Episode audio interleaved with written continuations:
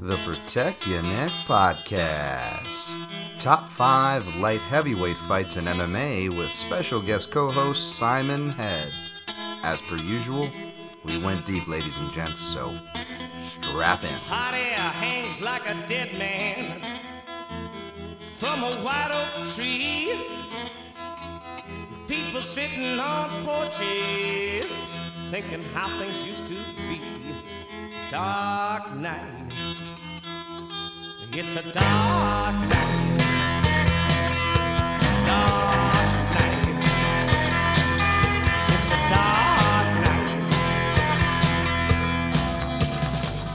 What is up, you savages? This is the Protect Ya Neck podcast. I'm your host, Dan Tom, analyst whose work you can find over at MMAJunkie.com. And on this here program, the Protect Ya Neck podcast, we break down high level MMA, but we do it in a bit of a different way, especially in the days of today. We don't usually like to timestamp the shows, but yes, it is the year of 2020 where the COVID 19 epidemic is up upon us. Thankfully, this program has other forms of entertainment to lean on, like this here top five show, where I take a guest co host and we dive back into the history. Uh, today's topic is going to be top five light heavyweight fights.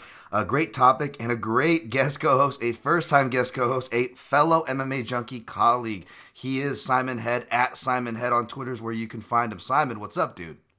How's it going, Dan? It's great to be on. Great to be on, and uh, yeah, we it's a strange, strange world we live in right now. Everybody's everybody's stuck indoors, but you know, thankfully, things like UFC Fight Pass and all that sort of stuff are are our friend in times like this, and uh, we've lent on that pretty heavily as we've uh, put this thing together. So I'm really looking forward to sitting down and talking some fights.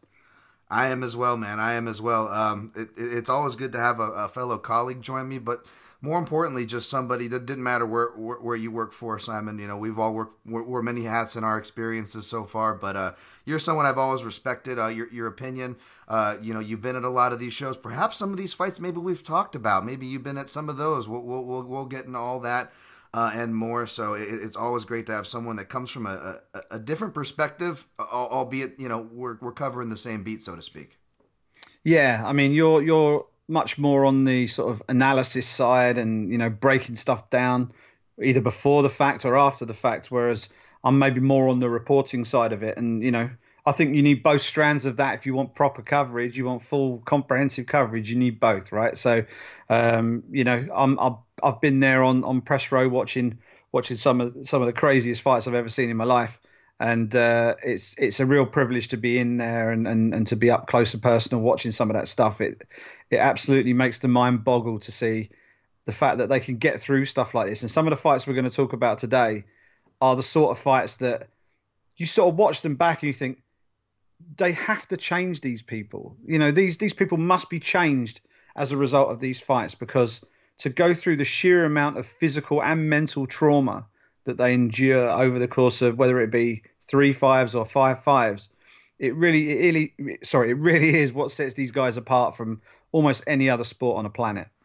I really like that you said the word changed because I feel like that's going to be a theme for large parts of both our lists without without even looking at your list. Because by the way, as for, for if you if you don't know, as per usual, me or my guest co-host. So, so today, me and Simon, we don't know each other's list here. We're gonna find out what they are right along with you. And if you were able to subscribe your list, of course, it's at the PYN Podcast on all social platforms: Facebook, Instagram, and especially Twitter.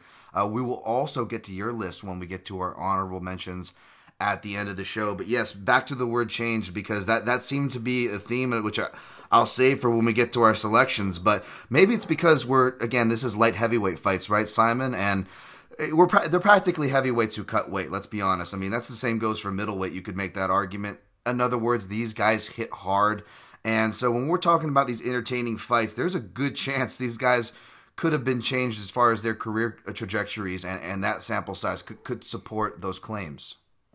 Yeah, I mean, you you know, you think about some of the great heavyweight boxers down the years, and, and, and the weights that they used to compete at. Like Muhammad Ali wasn't a hell of a lot more than 210, 215.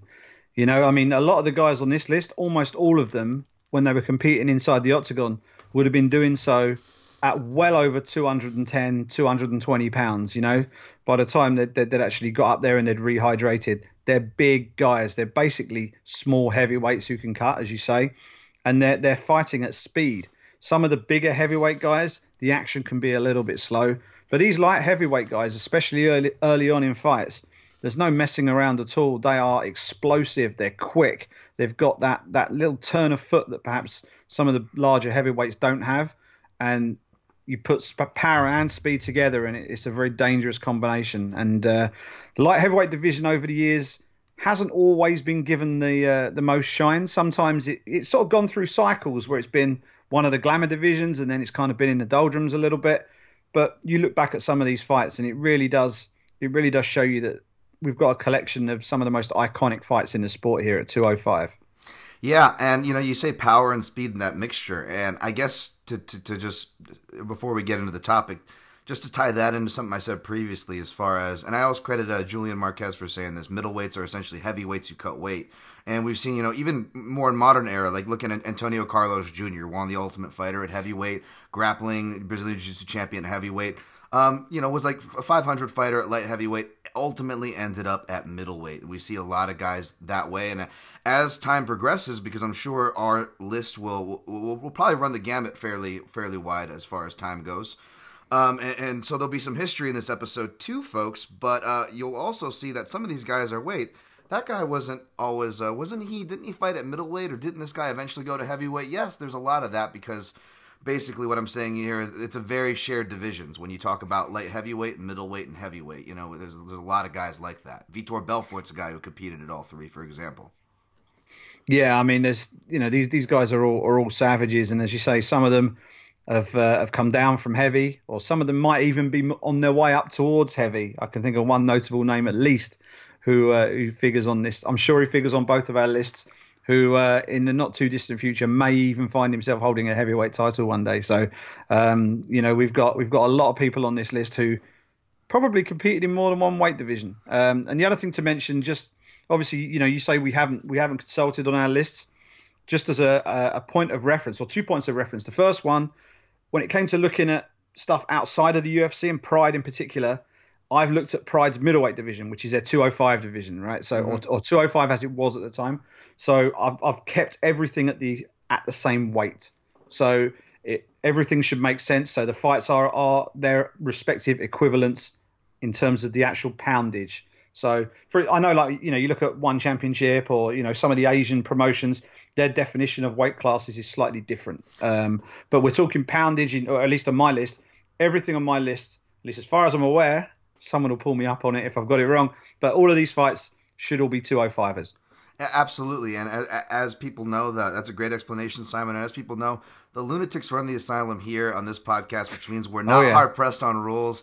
In fact, I appreciate unique uh, little takes, hipster takes, as you might call it. In fact, I definitely cross those lines. And let's be honest, uh, we'll get into it. We'll get into it here on our list. But even within the UFC, right, it gets a little hazy. I mean, uh, lightweight, you know, lightweight was at 170 at one point, right? And when they finally made it 155, it wasn't called lightweight. It was actually initially called bantamweight before they made it lightweight. Well, it took them about four tries because they just, uh, you know, uh, you know, uh, d- dissembled the division about three times before ever making it stick, and so on and so forth. So weight classes have their own story. That'll touch on the list here. Let's let's uh Let's just dive into these weeds, Simon. Would you like to go first with your number five, or would you like me to kick the party off? Uh, we're, we're going to change. We'll probably end up changing uh, to doing a Chinese fire drill halfway through this, anyways.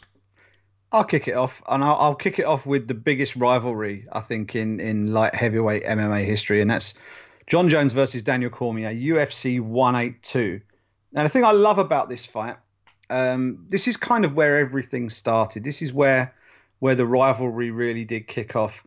And the, the thing that I sort of going back in history and, and, and looking at the the sort of the lineage of this fight, this fight was never supposed to happen, Dan.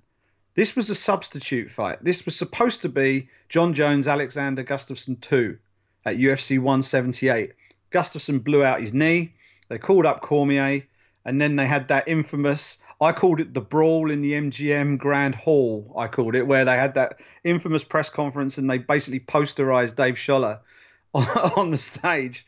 Um, that infamous that infamous moment where Dave, who's about the same height as me, about five foot eight, five foot nine, sort of stood between them with his arms outstretched as if to say, "Yeah, I can stop these guys." No, he couldn't. He ended up falling back through the curtain. shoes were thrown, punches were thrown, expletives were thrown, and it, it just set everything up. Um, but then Jones got injured, so the fight got pushed back. Um, and we had it at 182. And at that point, it wasn't a substitute fight anymore. It was the biggest fight probably the UFC could have booked at the time. It was absolutely massive. The anticipation was through the roof. And that night was the night that we saw just why Jon Jones is as good as he is because at, at that point people were talking about him as being the pound for pound number one. You know, it was him and uh, him and DJ Demetrious Mighty Mouse Johnson. There was a genuine debate going on at that point. I think that that is Jones really the the number one guy in the sport, and Cormier was pretty much on paper everything that that, that Jones uh, wasn't. You know, he was that collegiate athlete coming through, squeaky clean. Uh, everything about him was almost the antithesis of Jon Jones. They were almost polar opposites, but Cormier was undefeated as a heavyweight, ran through Strikeforce, ended up in the UFC, went undefeated as a heavyweight, then moved down. And then you've got this rivalry that just exploded almost out of nowhere um, because Cormier came in bullish, confident, and clearly rubbed Jones up the wrong way. And then it all went from there. But then when the fight started, Dan, and you know, I'm sure I'm sure you can share your memories of this as well. Cormier had been through, I think he was unbeaten at that point, was running through everybody, making it look easy. I don't think he lost a round. He certainly hadn't been taken down. He got taken down in the first 45 seconds of the fight, Dan. Imagine that. You're an Olymp- two time Olympic wrestler.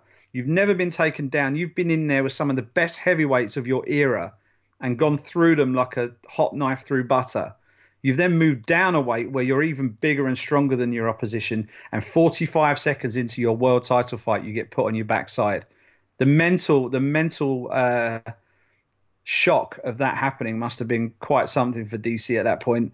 Um, and then pretty much from that moment on, I think he caught, I think he caught a kick. Uh, Jones caught a kick, or he certainly grabbed a single leg, swept the other leg, took him down. Uh, and there obviously were other takedowns after that. But at that point, I think that was the moment really where Jones basically was marking his territory in the cage and saying, "I've got this. Everything you've got, I've got. I've got a trump card to beat it." And in the end, that's kind of how it played out. It was a super competitive fight, but everything that DC did, as good as it was, Jones just had that little bit extra. He was just that cut above uh, throughout the five rounds, and I think all three all three judges gave it 49-46 for Jones. Um, so maybe not the maybe not the closest fight on the list that I'm going to give, Right. but it was the historical significance of the fact that it started the rivalry. Um, it was the fact that Cormier, as a as a unblemished athlete, going in there and meeting his match and meeting it in the form of a guy who he absolutely detested by the end of it, um, and then obviously everything that followed since then. And we know we all know what happened with like UFC 200 and how all that fell apart. And then the rematch and the failed drug test and the no contest. And the fact that even now when Jon Jones goes through his personal problems that he's had just this past week people are still asking Daniel Cormier you know almost ask or asking him without asking him to basically shit on him and and sort of go back and and uh, dig it all up again and DC took the high road which is which says all you need to know about him as a, as, Yep. a, as a guy but that rivalry for me defines the modern light heavyweight era in mixed martial arts, and that was the fight that started it. The build up was great, the fight was great, and it led on to even bigger things afterwards. So that's my number five, Dan. You know, there's no there's no wrong answer when you're touching on this rivalry. If you were to pick one fight or the other, really, um, it, and I'm glad you have it because it, it, it it's not on my list. Not because it doesn't deserve to be. Uh, if we were talking about because it was, it was a great setup uh, that you did, Simon, and also I like that you focused on the takedowns and what those meant. Because if we were talking about top five light heavyweight fights uh, you were looking forward to, or forget light heavyweight fights, Simon. If it was top five fights you were looking forward to, this would be on the list uh, for me Oh, yeah. personally. Um, because I was a big Strikeforce guy, and when everyone was already trying to figure out what was going on with Jones, I was kind of looking over to Strikeforce. You know, um, I, I, wasn't uh, disregarding the amazing run that Jon Jones was on, but I was also one of those people that were like, I could see that you know the rampages of the world were being figured out. They were entering their elder years. A lot of these guys were natural middleweights, whether we were talking about Sonnen or Belfort, or they weren't matchups that necessarily were meant to came to be. Um, and then you know there was also that frustrating period prior where they were feeding him. Uh, Matyushenko or even Vera, which, and I don't mean that as a disrespect to Vera because I, I like Vera and I, I, may or may not touch on him more later. Um, but this, you know, I, I, was looking over to Strikeforce. Now, this prediction didn't age well, Simon, but I initially thought King Mo was going to be the guy. Now, this is early on, by the way, okay? This is before he gets KO backfist, a spinning back fist from Emmanuel Newton, folks. This is way before that. Uh, still didn't age well. Uh, not saying, not, not arguing with that. But because of that not aging well, and also a guy named Daniel Cormier, uh, who was initially a heavyweight, kind of part of the reason why we didn't expect to see this matchup, right, Simon? Uh, he starts. Yeah. He he comes down to 205, which was talked about. We didn't really think so because of his issues he had weight cutting with wrestling, right? Which is what he was known from coming before MMA. Uh, all of a sudden, he's making 205, and like you said, he was just thrashing people. And in my mind, he took the torch from the guys like King Mo or other guys that we were throwing out there. Oh, this guy could beat Jones. Maybe this guy, Glover Teixeira, was a guy that we thought could, and that's why that fight is so impressive to me still to this day. Jones versus Teixeira. But I was really looking forward to this fight, and it, it was a competitive fight. It was a unanimous decision, uh, justifiably so. But just because yeah. a decision's unanimous doesn't mean it wasn't competitive. Uh, I'm not saying it wasn't close, but competitive. And now I know I'm, you know, playing wordplay and I'm really taking the tweezers and splitting hairs here, but th- th- these are fair definitions, and it was a competitive fight. But those takedowns meant so much, especially in the modern era where we, we we're starting to get a better grasp with takedowns. You even hear the broadcast now, like the Aniks of the world. These really uh, really smart guys are like he got you know they're calling the action fair, but they're also educating the audience at the same time. Where they're like, he scores the takedown, but he didn't get anything from it. You know, we're, we're now yeah. thinking in these terms. Um, takedowns don't mean as much. However, this wasn't too far removed the fight you're talking about at 182, Simon. And I can't think of fights where takedowns meant more. Like you said, it was you know you you kind of did a, a, vague analogy there, which I liked and I agree with of the uh, you know the pissing contest or a dog marking his territory, and because that's what it was. That sounds that sounds hard, uh, a hard description, right? But that's it's it's so appropriate. It's so appropriate. That's exactly what it was because people like myself who were making the case for Cormier. We're going, well, say what you will about Jon Jones at range. It's when it's wrestling time, baby. It's wrestling time, and it wasn't quite wrestling time. In fact, we see one of the best displays of clinch fighting in MMA. Period, modern era or otherwise. In that fight, we see Jones shut down Cormier's clinch. He actually forces Cormier to get better in the clinch because of this fight. Yeah, and we saw that in the rematch as well. You know, the rematch Cormier was doing a lot better in in those in those close quarters exchanges and was doing very well until he got caught. Um, I thought he was winning the uh, winning the rematch, and then obviously he, he got clipped, and uh, obviously we know everything that happened after that. Absolutely. But yeah, I mean, I was I was very much of a similar mind to you. I was of the opinion that range is such an important determining factor in any fight. If you can control the range, then you can control the fight. Um, and if you're the person who who's able to control the, I mean, Cormier was always going to have to walk through the fire of, of Jon Jones's strikes, but Jon Jones has never been a, a real knockout artist in terms of how he throws his shots. He tends to he tends to look for cumulative damage. He doesn't look for one one shot haymaker finishes. So Cormier was was in a position where I think he probably felt pretty confident going in that he could walk through anything that, that Jones was throwing at him. I mean, he'd been in there competing at heavyweight against some pretty heavy-handed guys, and uh, he dealt with them all pretty handily. So yep. uh, against a guy with not much of a knockout record in terms of outright punching and, and or even uh, his kicks, uh, I think Cormier would have been pretty pretty confident he could close the distance, get across that bridge, get his hands on Jones, and being you know with all of his his, his vast experience in as, as as an amateur wrestler competing at the Olympic level, I'm sure he would have thought, okay, if I get there, he's in my wheelhouse now, and then it's it's Cormier time, and it didn't turn out that way. And then when it didn't turn out that way, um, I'm not saying he didn't have a plan B um, because he, he kept he kept fighting. He, he's a heavy-handed guy himself, right? But his his his his knockout punch, if you like, in quotation marks, You know, his his specialist skill uh, was basically nullified at source. He couldn't do anything with it. So he was almost fighting with one hand tied behind his back because the one thing that he's been able to impose on every other opponent in his career, which is his will and his wrestling, he didn't have anything for Jones. Jones just had all the answers, and that's why Jones won the fight as not comfortably, but as well as he did. Absolutely, well said. Let's uh let's tie this in because there was a seed planted earlier, and I I, I looked just now. It actually ties into my number five. Now, again, Simon, kind of like we talked about, this this is this is your top five. This is Simon Head's top five list. This is Dan Tom's top five list, and we'll get to the listeners' top five list accordingly. Um, because if we tried to make a top five list, not only is it subjective, we would still argue. We would probably be arguing a lot more over the same fights or crossing over, and they would be much more common.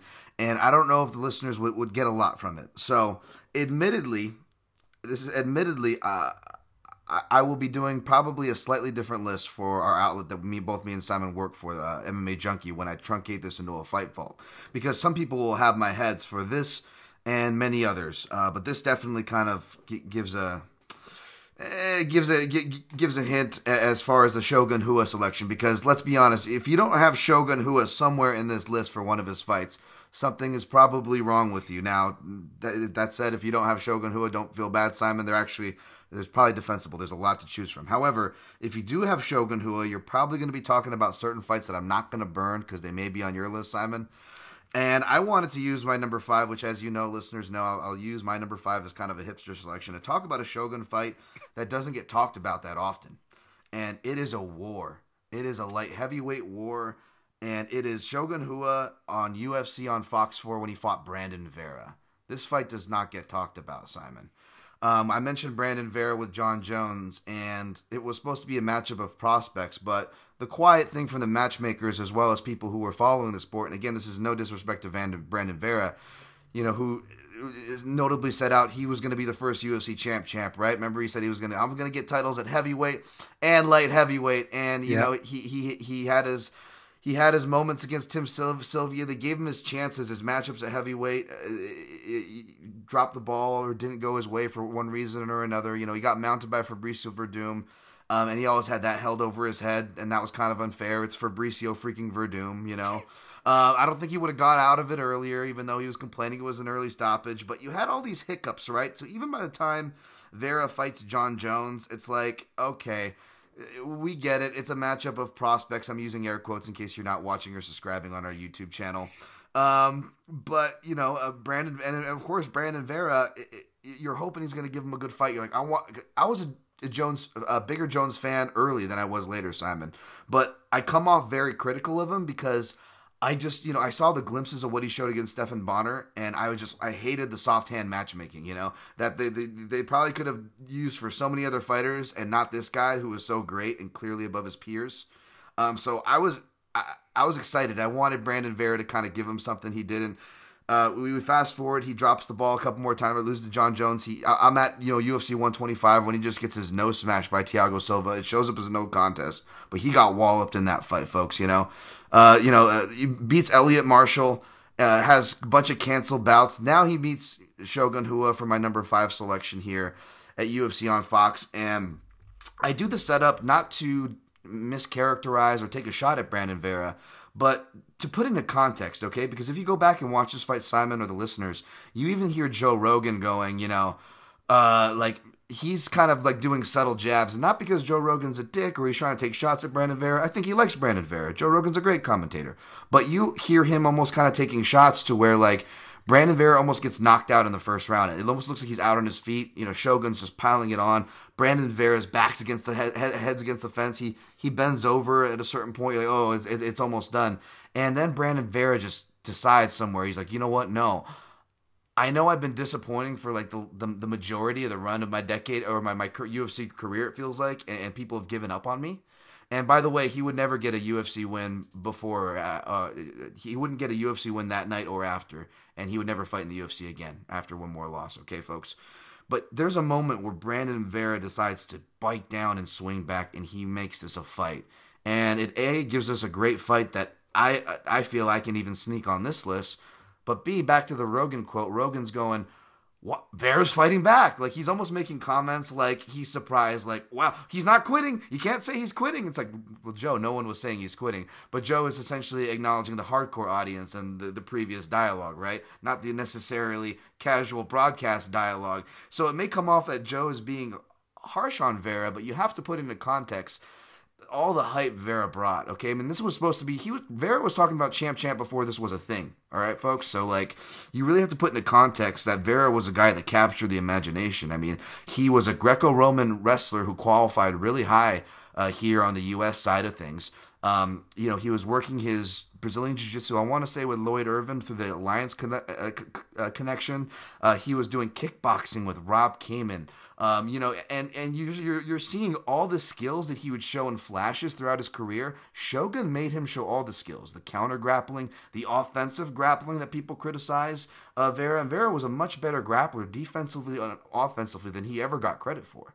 Uh, we see his slick southpaw, uh, you know, his slick uh, uh, southpaw striking. He's hitting elbows that we would see later Anthony Smith. He was actually showing a lot of the seeds from whether it was Gustafsson Anthony Smith, tall guys with rangy striking, Jon Jones, uh, all the foils that would later show up in Shogun's game. Brandon Vera showed all those foils. He did not come away with the win. In fact, he tried so hard for the win that he almost, you know, had the tide turned by the time round three came around, even though he almost got knocked out in round one. But by the time round four comes around, they're both pretty tired, and Shogun digs deep and connects connects with him with a, a brutal shot. Brandon Vera still keeps trying to fight to where he doesn't get just knocked out, Simon, but he gets knocked out bad. Simon, I'm sure, especially cage side, as you've covered many fights, there are certain knockouts that stand out more than others, right? Whether yeah. it's the guy going out cold, he does the foot twitch.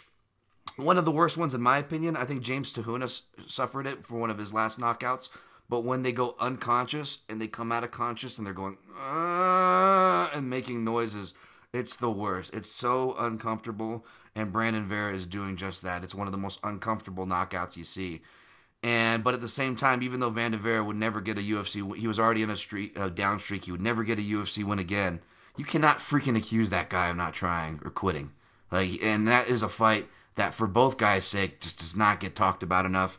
There's plenty of Shogun fights that deserve to be on here. I'm not saying they don't, folks. I just wanted to use this opportunity to talk about that one.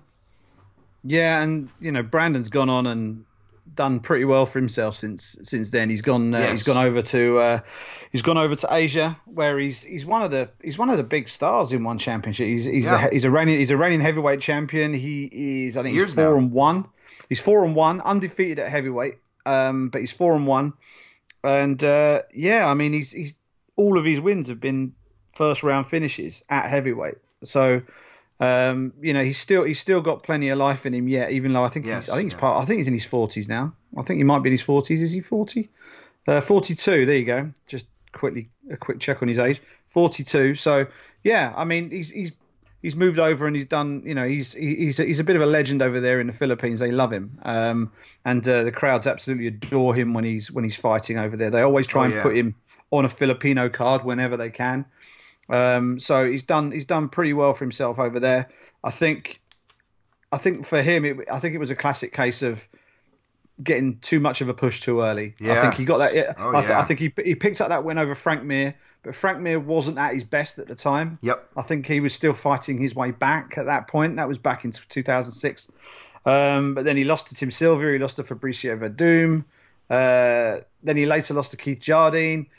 And the wins that he picked up in the main were against against what you would call uh, prospect opposition rather than contender opposition. So yes, yes. Uh, probably the you know the biggest name that he beat was probably Krzysztof Soszynski, who at the time I think was considered potentially a rising contender, but it never quite happened for him. Um, but yeah, and he beat Eliot Marshall as you mentioned. Yep. But every time he went in there with a world class opponent in the UFC, he got beat. Um, and that that's not a, a, a downer on him. Yeah. It might just be that his evolution as a mixed martial artist might have, you know, he might have peaked later in his career. Um, and uh, you know, he's been in there, and I, he certainly looks much more comfortable fighting at heavy than he than than he ever looked fighting at light heavy. Um, yeah, he's very, totally. He's, he's, quite thin and rangy, but at heavyweight, I mean, if you see him at heavyweight, he's a solid, solid unit at heavyweight. He's he's properly filled out. Um, and uh, yeah, I mean, the, his other problem, of course, is his his prime, if you like, as a UFC light heavyweight was pretty much in that in that period where the old guard, if you like, your Shogun Ruas and people like that, Yeah. was still pretty much at their prime. And then there were this new crop of rising contenders, led of course by Jon Jones, who was beginning to hit form as well. And it was that sort of sweet spot where you had the new guard and the old guard, and uh, you know Brandon couldn't quite break through during that time, where arguably the talent pool at that point has never been any richer than it was at that moment, sort of in the early 2010s, maybe. Right. Um, Even guys like Keith Jardine, like who you can't really look good against, right? You know. Yeah. Uh, who he's supposed to beat was a name, but you can't really look good against that guy. And totally, yeah. I don't mean to discredit anything that he's doing at one now, which is awesome. I think I just mean to say that I don't know if he really got a fair shake. Which, to your point, the uh, the, the you know the uh, the fast push. I don't know if he really got a, a fair shake or the best representation as far as the U.S. audience or the UFC audience uh, by the time that he left. Yeah, I think I think that's entirely possible. I think the the thing with the UFC and and back then I think they were doing like a card, one or two cards a month back then. Right. When, you know, when he was on the way up, um, people were getting getting big wins, and the natural thing to do was to rebook them as fast as possible, um, and getting them back in there. And um, you know, I think although I, I think with with someone like Vera, um, he just he wasn't able to evolve himself into that upper echelon. He went in there with enough of them, um, but it just didn't didn't quite work out for him. And as I say, I mean, he started out at heavy, dropped to light heavy. Um, I think, as you say, his plan was win the heavyweight title first, wasn't it? And then drop to light heavy and, and, and do it there. And unfortunately, it just didn't work out for him. But Shogun Rua at the time was an absolute killer, and he might he might feature on my list a bit later on. All right, good, good. I'm glad I didn't burn any others. Let's let's continue to move on the list. Who do you have for your number four, sir? Right, let me take you back to 2004. We're gonna we're gonna we're gonna roll the clock back a little bit. right. Saitama Saitama Super Arena in Japan.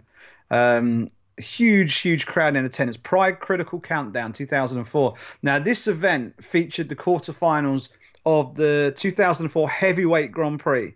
That was that was the real the real selling point of Critical Countdown. It was all about the Heavyweight Grand Prix, and Critical Countdown was the quarterfinal stage. So you had like Sergei Kharitonov, Semmy Schilt, Big Nog, Heath Herring, Kevin Randleman, and some Russian dude called Fedor Emelianenko. I don't know if you've heard of him. Um, apparently he was quite good. Um, so we had those guys on all, all in the quarterfinals of Pride Critical Countdown. But also on that card was a light heavyweight bout that possibly, arguably, produced the most famous light heavyweight knockout in MMA history. I think it's got to be up there. Quinton Rampage Jackson knocking out Ricardo Arona with the power bomb felt around the world.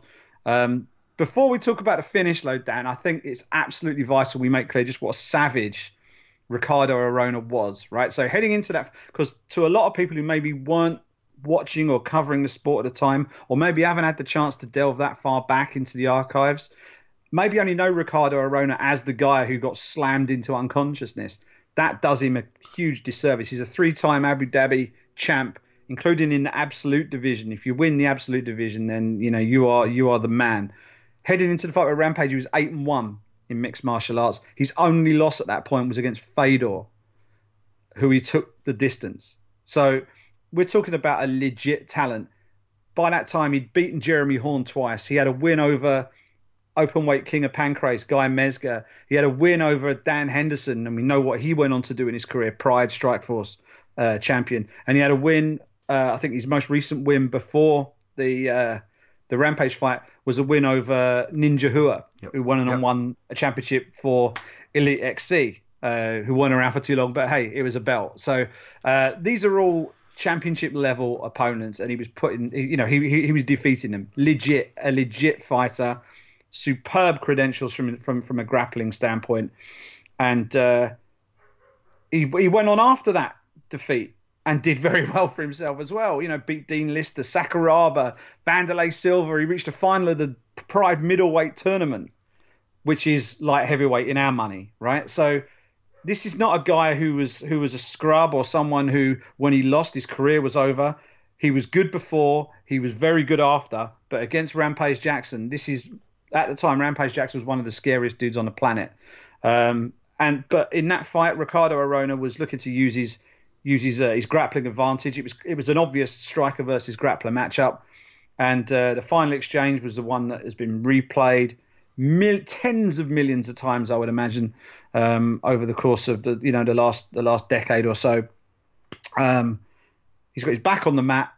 Uh, Rampage is looking to throw some ground and pound, and uh, Arona grabs the arm, locks up the triangle, or he's in the process of locking up the triangle, and uh, I think he sees he sees Rampage has left his arm in, so he, has gone for the arm and he's looking to lock up the triangle armbar, um, which is which would have been checkmate. I don't think Rampage would have would have got out of it, but Rampage made a split second decision that helped him win the fight. Soon as he saw that Arona was going for his arm, he brought his other arm in and clasped his hands together, and that was the move that allowed him, just with his sheer athleticism and brute strength, to then lift him up above his head and then slam him down onto the mat. Now you watch the replay. I'm not 100% sure whether it was a, the back of Arona's head hitting the mat that knocked him out, or the fact that Rampage's forehead went straight into the yes, brow yep. of Arona, literally like a tenth of a second afterwards. So it was it was almost a double impact. Um, whichever one it was knocked him out, it knocked him out clean, and uh, it's one of the most most devastating finishes. And we've seen it before when people when people get locked up in a in an armbar or a triangle armbar like that, and the crowd quite often you see you see people try and almost replicate this move, try and lift them up and slam their way out of it, and no one's ever been able to reproduce that rampage finish to quite that level. And for that reason, and the fact that that was peak rampage, that was when rampage was his absolute peak. He had the uh, he had the Apollo Creed uh, shorts on at the time. The, uh, the yes, yeah, yeah, Apollo Creed shorts, and uh, he was he was an absolute megastar in Japan at the time and uh, that was the knockout that really took him up to the next level. And of course, he had those legendary fights with with Wanderlei Silva. But um, for me, that was the peak of uh, Rampage Jackson in Japan. And, totally. Uh, it's an iconic piece of footage. And we talk about how, how we compile these lists, Dan. And as you said quite rightly, if we'd have just listed the best, what we consider to be the best five fights, our list probably would have been pretty similar. Right. So I've gone my my sort of criteria has kind of moved back and forth as I've done this list. So we've got historical stuff, we've got stuff that resonated with me personally, and uh, stuff that I just think absolutely has to be in there, just from a sheer action and uh, content standpoint. So, but for this, this for me was one of the most devastating finishes I've ever seen at light heavyweight. Uh, it's iconic, and uh, for that reason, that's my number four. Great pick, great pick. Uh, you know uh, there's so much you could have picked with with with Rampage, but I like that you picked this one because you know Arona doesn't get talked about enough. Him and guys like Murilo Bustamante around that time period. To, to, those, you see them opposite of your fan favorites like the Wanderleis or the Rampages. But if you look at their body of work, like people often refer to Vinny Magalhaes, you know, one is still one of the best uh, submission grapplers in MMA, right? They refer to him as like as far as like a, he's got the body of like a, a Greek god, and I don't you know, mean that like erotically or anything, but like he, as far as fighting, right, he's got this great build of muscle and flexibility.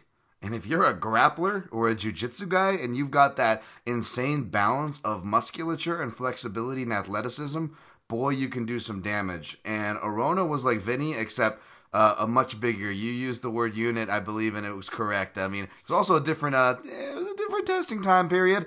Uh, it was a different era of the sport, but yeah, he had that balance, right? And it, again, he wasn't just a jiu-jitsu guy. This was an Abu Dhabi guy, folks. So that means he could do it in and out of the gi.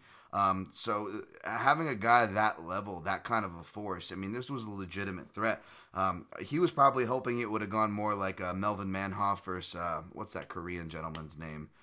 Um, Hoon Sik oh. Kim or whatever. He when he lost by armbar, where it's just like you have the, Min- the super no, athletic. Was it, was Kim was it? Yes. It Kim? Yeah, yeah. yeah. Uh, and he's he's got the super athletic guy bombing on you, and you hopefully you catch the submission. Um, that's what happens when it goes right. What happens when it goes wrong is is, is that is that yeah. So that's a great great selection for many reasons, uh, Simon. Awesome, awesome there. Uh, my number four is another one, kind of like you capped off the criteria changes. Like this one, if we're judging from a pure fight standpoint for what happens in the fight, how much action we see, etc., etc., this is probably one of the more lower ones on the list. So it is technically lower on the list, but more excusable ones to maybe get off the list. And I thought about it, but both from a personal perspective, uh, for when I was watching this fight where I was, two, more for the sport and what it represents for the sport and martial arts. I think it's a very important fight still. So it, it Rashad Evans versus Lyoto Machida at UFC 98 uh, or 97. I, um, I apologize. It's I'm having a dyslexic moment. Uh, makes my list for a reason. Okay, this was uh, I, I don't know if you remember watching this one live or not. I watched it live in Vegas, Simon, but not from uh, the arena. I believe it happened at MGM. Okay. Right. I watched it at one of the Fertitta properties, uh, the Fertitta's own station casinos, as you guys hear. There's about four or so of them, maybe more, maybe less now. I don't know. We'll see where it ends up. But this was at uh, the Green Valley station, probably their newest, probably still to this day the newest one. And they had kind of like a fake like octagon area with like a cage, and they would just set up a big screen, and it was a viewing area where they sell you overpriced drinks, and they charge you a price at the door to watch the fight. Essentially, okay, folks. Yeah. This is kind of, uh, you know, this is kind of early uh, internet r- ripping things. I wasn't a fan of ripping things, by the way. Still not. I'm just saying. You're wondering why didn't you just watch it from home, Dan? Well, this was uh, this was one of the, the, the few fights I went to with my stepdad, uh, and who became a fan of the sport. And this was uh, something that you know uh, he he knew guys like Matt Hughes and Randy Couture, but didn't know much beyond that, right? So he he's kind of the, the casual. Um, I'm a hardcore at this point we go in and it's just like your American audience, right? Like, you know, when they're introducing Machida, like everyone in the audience is booing and where I'm watching. Um, the great part is, as I'm telling you guys my personal story, when you go back to watch this yourself on Fight Pass, or when I would go back to watch it later, the audience reaction and the audience turn, the, the not heel turn is the proper thing, but they at a certain points the audience turns who they're rooting for. But it happened in my audience as well as when you go back and watch the broadcast, the MGM Grand audience. And that's what kind of makes this fight special because you have a sitting American champion in America the more reliable face. I mean, Rashad Evans is on a run, folks. Don't judge Rashad Evans off recent history when you're listening to this. Like Rashad Evans was coming off his last two fights was a a, a knockout at UFC 88 of Chuck Liddell, an iconic knockout that will stand the test of time. And then he knocks out a, a, another a legend in his own right, an Ultimate Fighter winner, coached by him. You know, he knocks out the master and the student uh, Forrest Griffin, right? You know, the Ultimate Fighter 1 winner. Um, and he knocks him out for the title because, of course, Forrest just beat Rampage Jackson in, another big fight. Um, so uh, Rashad Evans is coming into this thing higher than ever. You got Machida, who's undefeated. Like the last person to even land a power punch on him was BJ Penn. Like up until Shogun Rua, who beat spoiler alert, folks, uh, who beat uh, Lyoto Machida. Uh, BJ Penn was actually came the closest to be a, a, lightweight. It was the guy that came the closest to beating Lyoto Machida, which only made him, his aura, his style a further perplexing product to sell, to fight, to, to, to whatever, to get behind as a fan. We didn't quite know what to make, even fans of him, right? But when Lyoto Machida went and he upset Rashad Evans. It's essentially a couple counters. It's not the most action filled fight until the finish happens, which is a pretty awesome and worth going back to watch. And sure, the welcome to the Machida era, that did not age well, sure. But what it represented was true. You know, Rogan joked about it. He goes, you know, if, if this Machida guy pulls it off, karate school sales are going back up because what was going on then, which still going on now, it still goes on uh, within our sport at the highest levels. People talking about it. People talk about traditional martial arts with almost a disdain. Um, and I get it. Believe me, I'm, I'm I'm someone who came from traditional martial arts. So even though part of me w- will defend it here, I am in no way not, uh, not gonna um, uh, what do you call uh, state the facts. Uh, I, am well aware of the facts, hence why I converted and got into Muay Thai, boxing, uh, and then from there I got into jiu-jitsu and grappling. I, I, I abandoned. I left. I left all the black belts I learned from other arts, and I said no. I'm not gonna even fight for my southpaw stance or do anything that I'm normally doing. I'm gonna get my ass kicked, but I'm gonna learn how to box. Um, so believe me, I'm not. I'm not. Oh, I'm not wrongly defending, but at the same time, I will say that uh, traditional martial arts does get a lot of disrespect, and even till this day. And seeing a guy like Machida kind of come in and just do what he did, and sure, it was kind of figured out. Oh, he's waiting to counter. Oh, don't rush in on him or attack the legs. How did Muay Thai guys beat karate? And people started looking at other sources. They brought them into MMA, and now we're seeing you know Douglas Lima dethrone Michael Page, and you know uh, Shogun Rua kind of helped remind us what the blueprint is to beat these guys. But up until then, it was like some mystery, right? And yeah. it was just a special snapshot in time. I know this probably not on anybody's list. I'm ranting too long on this fight already. But um, it was just so cool to see the American audience, both in the broadcast and in the room I was, Simon, to go from booing the stupid karate guy, look at him, what a you know what a wimp, or uh, other words that I, that are no longer okay for us to use that maybe me and Simon used as a kid growing up. But they were they were they may have been shouting those words at Machida, but by the end they were they were cheering for him. God damn it, and that was pretty cool. Yeah, I mean, I think what it did was it was almost like a throwback because you think of how the UFC started. It started out UFC one and it was a guy in a gi turning up, and everyone looking at him going, "Well, this guy's this guy's toast. He's going to get absolutely murdered by these guys." And uh, he goes in there, he beats three guys in one night, and opens the eyes of the world to Brazilian Jiu-Jitsu or Gracie Jiu-Jitsu, as as uh, as I'm sure they would tell us. Um, so it was almost that, but sort of 15 years on, you know, uh, because what what Lyoto Machida did he was one of the very few people fighting the way he did. I mean, for for a lot of people watching him fight, the the overriding view was this guy's taking a lot of chances. His hands are low, he's bouncing in, and when he does when he does attack, um, he, he tends to sort of throw his weight forward and his head's sort of straight up. He's wide open for a counter, and um, but yet he had this fighting style, and it was it's almost like witchcraft, you know. And you got these other guys who they've been training wrestling their whole life, and they've added they've added sort of boxing to their wrestling because that's we sort of went from that era of wrestle boxers, and right. then you got you got, and I guess you could argue Rashad came from that era. I mean, he. Yeah. He, he was a very strong wrestler, but he had excellent hands. I mean, you mentioned his knockout of um, of, of Chuck Liddell that very nearly made my list because that is probably my favorite one punch knockout of all time. Just the sheer speed of it and the speed, the technique, and the fact that they threw at the same time and Rashad got there miles ahead of Chuck.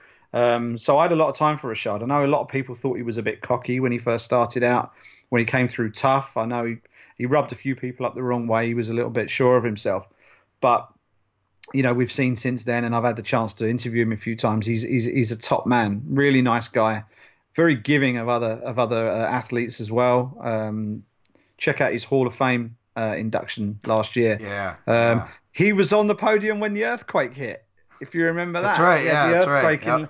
We had the earthquake in Las Vegas, and he was in the middle of his speech. So, um, but yeah, but for him to get beat the way he did, and it, it he wasn't just beaten, he wasn't just knocked out it, he was just dismantled. He was he was befuddled and then dismantled by Machida the way he did it, and uh, to do it with, as you say, a traditional martial art, it just gives credence to what what his karate schools are still teaching, and it, it's everything about martial arts is about protecting yourself. Um, and and learning techniques to protect yourself. And there is, and I remember when I started Japanese jiu-jitsu, that's what I used to do as a kid.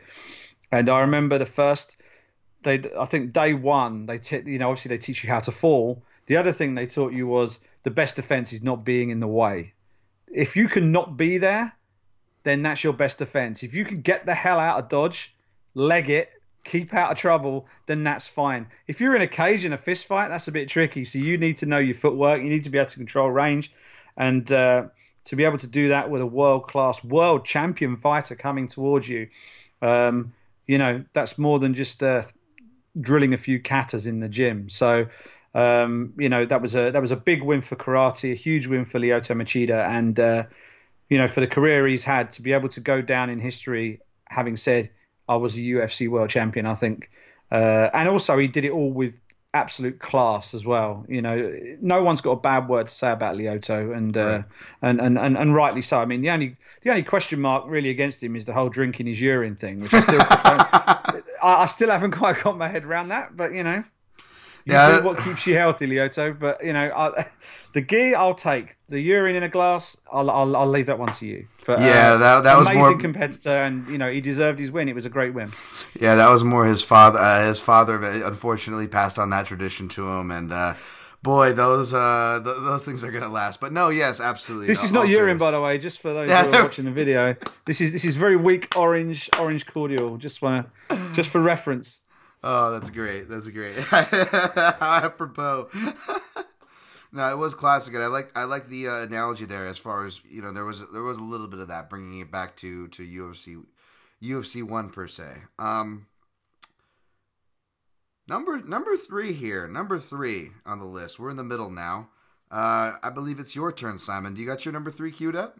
I got my number three, and it's it's a fight that I think most people listening to this would expect one or both of us to have on the list. Okay. But arguably, controversially, very few people would think that it would come in at number three. Um, I've got Jon Jones versus Alex Gustafsson at UFC 165 as my number three. It's going into the Hall of Fame. It was announced this year. It's going into the UFC Hall of Fame. It is quite rightly held up as one of the greatest title fights in UFC history. Certainly, uh, the greatest light heavyweight title fight that I can ever remember. We've had some good ones, but that one, from a technical standpoint and everything about it, I think that is the standard by which all other, certainly light heavyweight title fights are judged. Maybe all title fights in the UFC. Um, it was it was historic. It was an outstanding matchup, and uh, that's my number three. I mean, there are a lot of people who and and people are still arguing to this day that Alex Gustafsson won that fight. Um, I scored the fight for Jon Jones.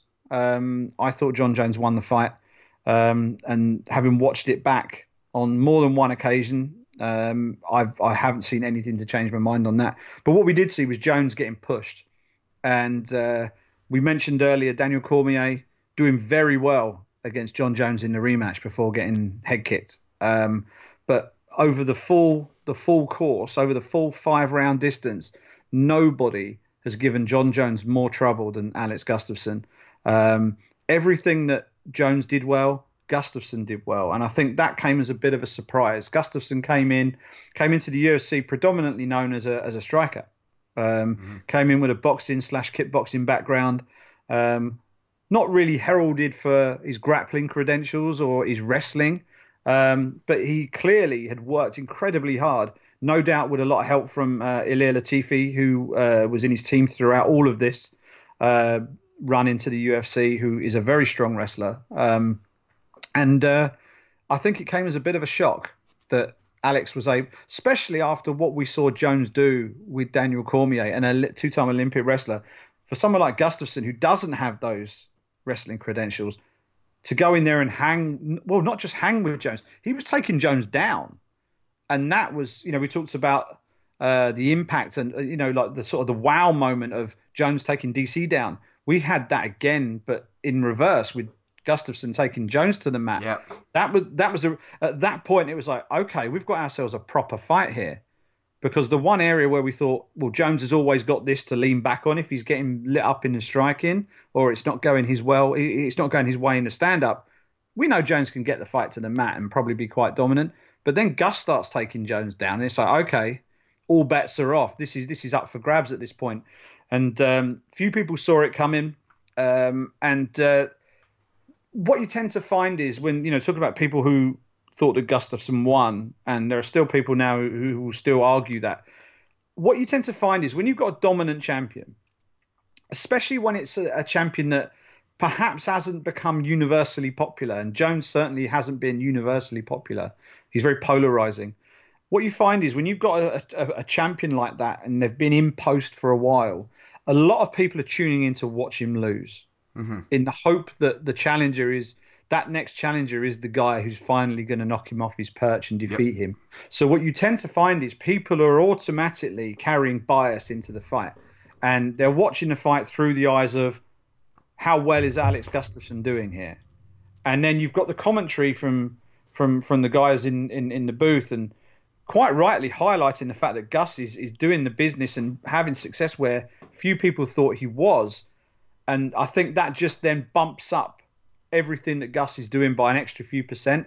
And then what happens is you get to the end of the fight, all these people are watching it kind of through the eyes of a challenger, think, well, Gus has done enough to win this fight. Um, but of course, judges don't look at fights like that. It's red versus red corner versus blue corner, and it's completely dispassionate. And it's what's this person doing versus what's this person doing, effectiveness of this versus effectiveness of that, and it's it's it's like for like comparing, and uh, watching the fight back.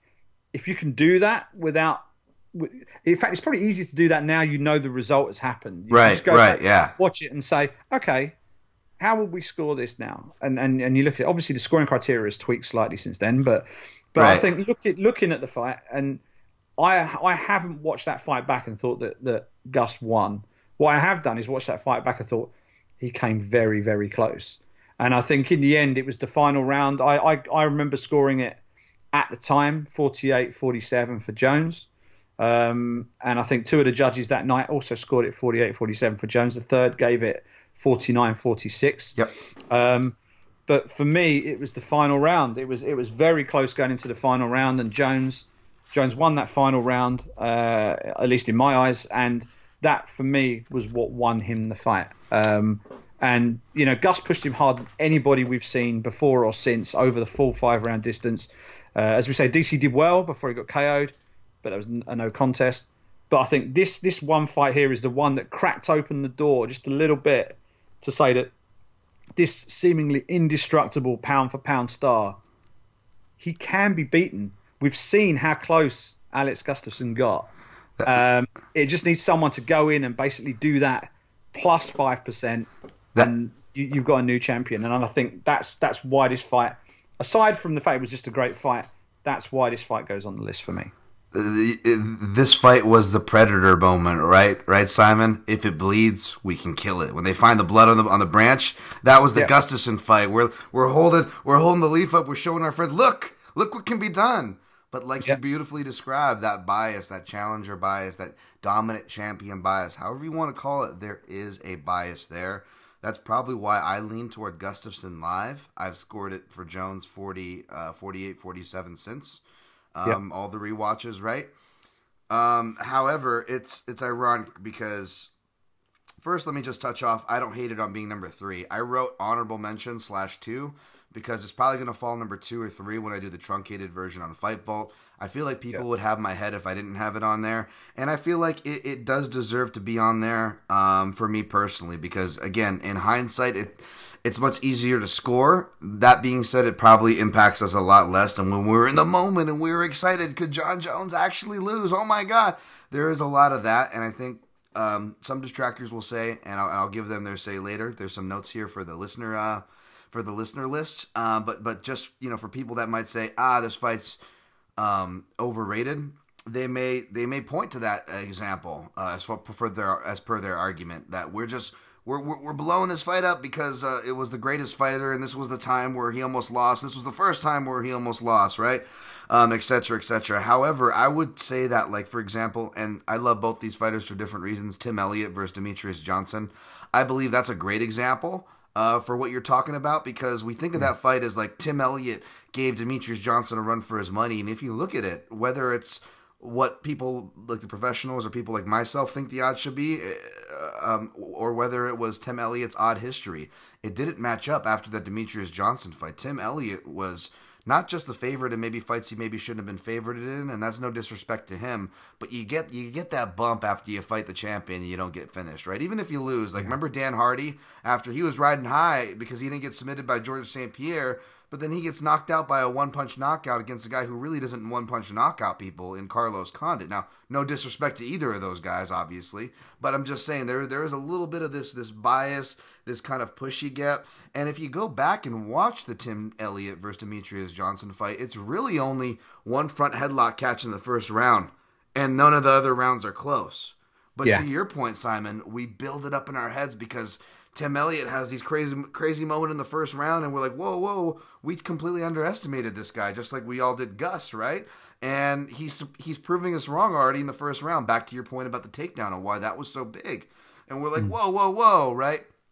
That being said, I believe it was a much closer fight, and by quality, a much better fight. Yeah and by importance because there's all these different metrics we can judge these fights or justify these fights on their list all those metrics, I think Jon Jones versus Gustafsson um, is much better than that fight. Is all I would say, I guess, to that argument. However, um, it's not like a number one for me either, Simon. It would probably be a number two or three uh, yeah. for that same reason. And just lastly, how I scored it for whatever it's worth.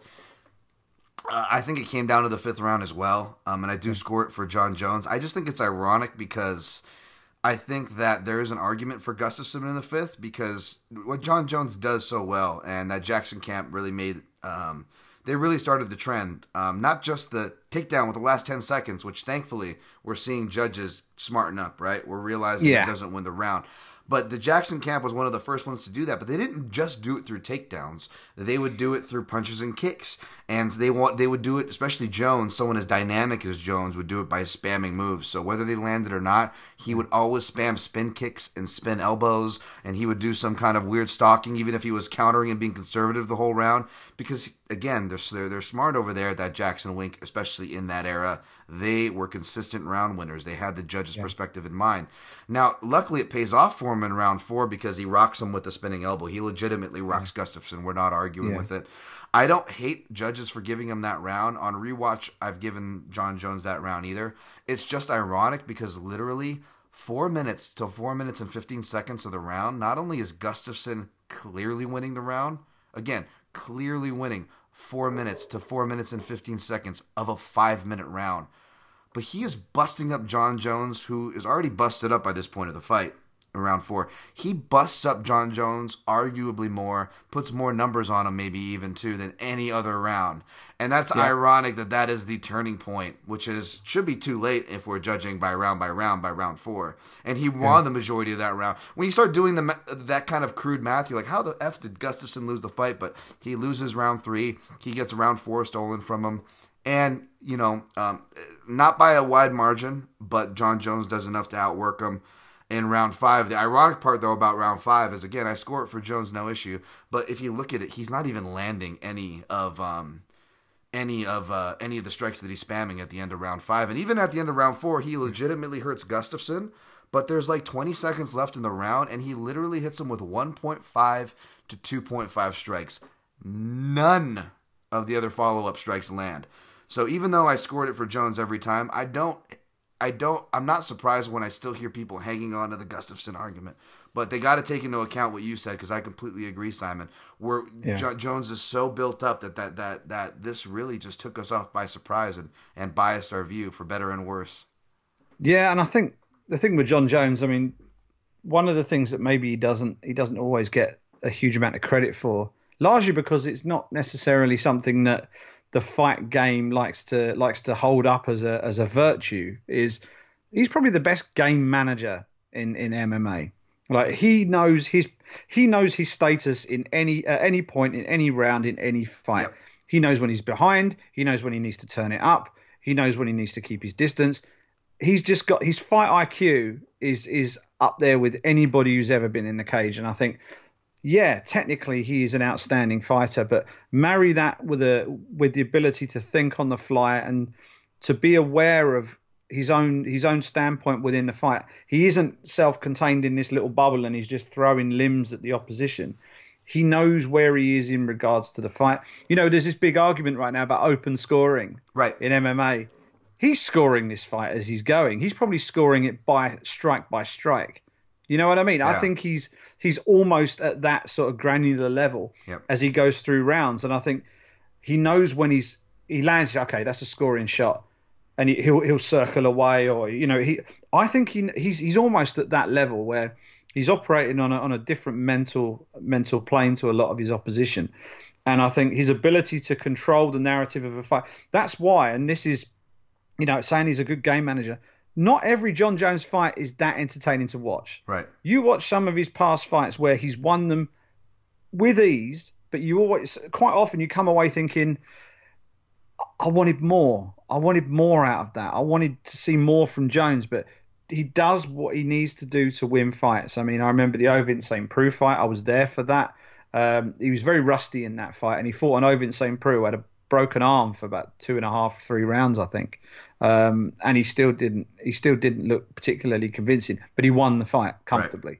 Right. Um, and but he, he he knows he knows when to. He's like a great racehorse. He knows when to get two, three lengths clear and then maintain, and that's basically what he, you know, what he tries to do in most of his fights. That Gus fight was an interesting one because he was he was chasing. Yeah. Gus won the first couple of rounds, and you know, it looked to me he was, we, you know, we were going back to the stall after each round, and it was like, okay, Jones lost that round, and then the second round, he's two rounds down. He needs every round from here on in, and that's when title fights get really interesting. When you've got a dominant champion who, I'm not saying the right the uh, the rounds were absolutely clear cut, but there was a relative consensus that Gustav, uh, that, that, that Alex Gustafsson won round one and two in that fight. Right. Um, you look at most people's scorecards when they've scored the fight to Jones, they've given him three, four, and five. And I think the judge who scored 49 46 might have given Jones the opening round because the first round was pretty was pretty tight. But um, but yeah, so that, that that was the other thing that made that Jones fight so interesting because possibly for the only time in his MMA career, or certainly the only time that, that I can think of, he had to chase. He had to push the pace. Rather than let people come onto him, he had to go and win those last three rounds to keep his title. Love- uh, and he went he that. went and did it. And uh, that's that's just another notch on his belt when you sort of listing the criteria why he's if he's not number one, then he's it's one A, one B with uh, with Mighty Mouse. Um, you can sort of take your pick really, but he his ability to game manage and win any kind of fight um, is is is what stands him apart from the pack for me, and and that that was the perfect example of that. Yeah, and and that's also where most guys falter. If you're, you know, if you're banking on, you know, the athlete to, to or the overconfident guy or the one shot knockout guy, you know, once you get him out of that first round or whatever, once you get him into deep waters, whatever proverbial saying you want to throw in there, he passed that test and he wasn't even prepared for it. And which was the crazy stuff we learned in, in, in hindsight. Um, we're gonna go over someone who was prepared to go into the deep waters probably later on my list, but allow me to segue to number three um, as far as another classic. But before I segue, let me just say this one, Jon Jones versus Gustafsson, is not going to be on my list for this episode. Just understand that it deserves to be there and will be on there for the truncated version. I just know this one's a. You've covered this one as well, uh, uh, um, as far as uh, you know, interviewing uh, the fighters and, and doing a, a VO piece, I believe, on Junkie Simon. So I had a feeling, in other words, that this was going to appear on your list, so I left it off banking on my co-host, and he didn't let me down. So I'm gonna go with another classic one. Um, this one it could either justify it as number one, justify it as off the list, or um, a contrarian like me you could give me crap for even having it on my list. Like, Dan, I thought you're better than this, man. You're supposed to be the dude that's like not picking the obvious stuff. I don't think anybody has that opinion, but whatever. Um, let's just say, uh, but no, um, this one I, I couldn't deny it though. It's a classic one and it, it's also a personal one for me as well, which is Forrest Griffin versus Stephan Bonnar two. No, just kidding. One, one. Uh, was this though? No, we're not, we're not doing top five forgotten fights. That's a forgotten fight, right? Jeez, I I- think Fight Pass wasn't even carrying it up until recently. Like, They're hoping to do it like Men in Black moment and just sort of shine the light and just forget that one ever happened. That was all fine. I, I think so. Um, but before I push on, was this on your list, uh, Simon? This was number one. This was number Wow. one. I mean, my number one and number two, you could flip a coin. So I mean, this could this could have been my number two. I went with number one. I went largely because of the historical significance of this one. Put it over and above my my number two selection, but you can make arguments either or. So I've got plenty on this. So you fire away, my man. Let me set it up for you, uh, like we're playing volleyball, and I'll serve it up to you, Simon, and you you, you slam it home. All right. Um, You go for it. Because my because mine is, is a lot of it's personal anyway, so uh, y- y- your stuff will come in perfectly. But obviously, uh, not to get too much into the historical, which which my cleanup hitter will, will, will cover me there. Obviously, an important one historically. We all know the story as far as the UFC essentially gambling on themselves and the Fertitas uh, at this time, um, and, and what that was. Of course, this wasn't actually the headliner. The headliner was Ken Shamrock versus Rich Franklin. They were banking on pulling back in an old name. They kind of reestablished. Uh, I, I mean, it's always been kind of a tenuous relationship, right? The UFC and Ken Shamrock. And as I'm watching this fight, by the way, Forrest Griffin versus Stephan Bonnar, Uh, just a side note on one of the pillars, you see KenShamrock.com on there, and something tells me they would not normally go uh, go to that go to uh, bat um, as far as that first choice because they already have Zions and things at this point. But uh, in other words, I'm, I'm just doing a little inside baseball. I think there was a that was definitely part of the inside deal to get Ken Shamrock to come back and lend his name. They let him they let him blast the side of the octagon there with his name. But uh, Forrest Griffin and Stephan Bonnar are fighting in a venue here called the Cox Pavilion. Now I want to highlight this part of it um, because it doesn't get talked about because it really shouldn't. It's it's kind of a side venue out by next to one of the casinos. Uh, uh, you know, it looks like a big backlot building, like it looks like a giant Costco that's empty. However, um, before mixed martial arts came to popularity, this was used for a lot of martial arts buildings. I grew up doing taekwondo as a kid. I don't uh, I don't count uh, any of the ranks or any things I earned there because I was a kid. I don't think kids should earn a black belt if you're under 18, but I did compete on the national level, and so I, I, would, I would travel all around. But when we went back to Vegas, a lot of the tournaments were there. Later, as I got older, my teenage, uh, later teenage years toward adult years was Kempo Karate. Um, and a lot of our tournaments, of course, they use the old Cox Pavilion again. So, I mean, this was, as far as a young Dan Tom going into martial arts and competing, there's a bit of a bias there, right? So now um, I've kind of moved past again, like I talked about at the top of the show. I I moved past the traditional martial arts part of my, you know, uh, martial arts experience into MMA, and I'm seeing these guys because I'm a tough noob, by the way, folks. Like I I was aware of MMA in the late '90s and early 2000s, but I, I couldn't tell you who was who until about this time. It's about this time because I was a tough noob. I came in with all of the uh, fans that once this this this matchup created. Um, I, I came in with that. So when I'm watching this fight, and I'm not watching it live, mind you, um, I don't have a story where a friend called me. I'm sorry, I don't have that story, but I did watch it very shortly after and bought the DVD as soon as it came out.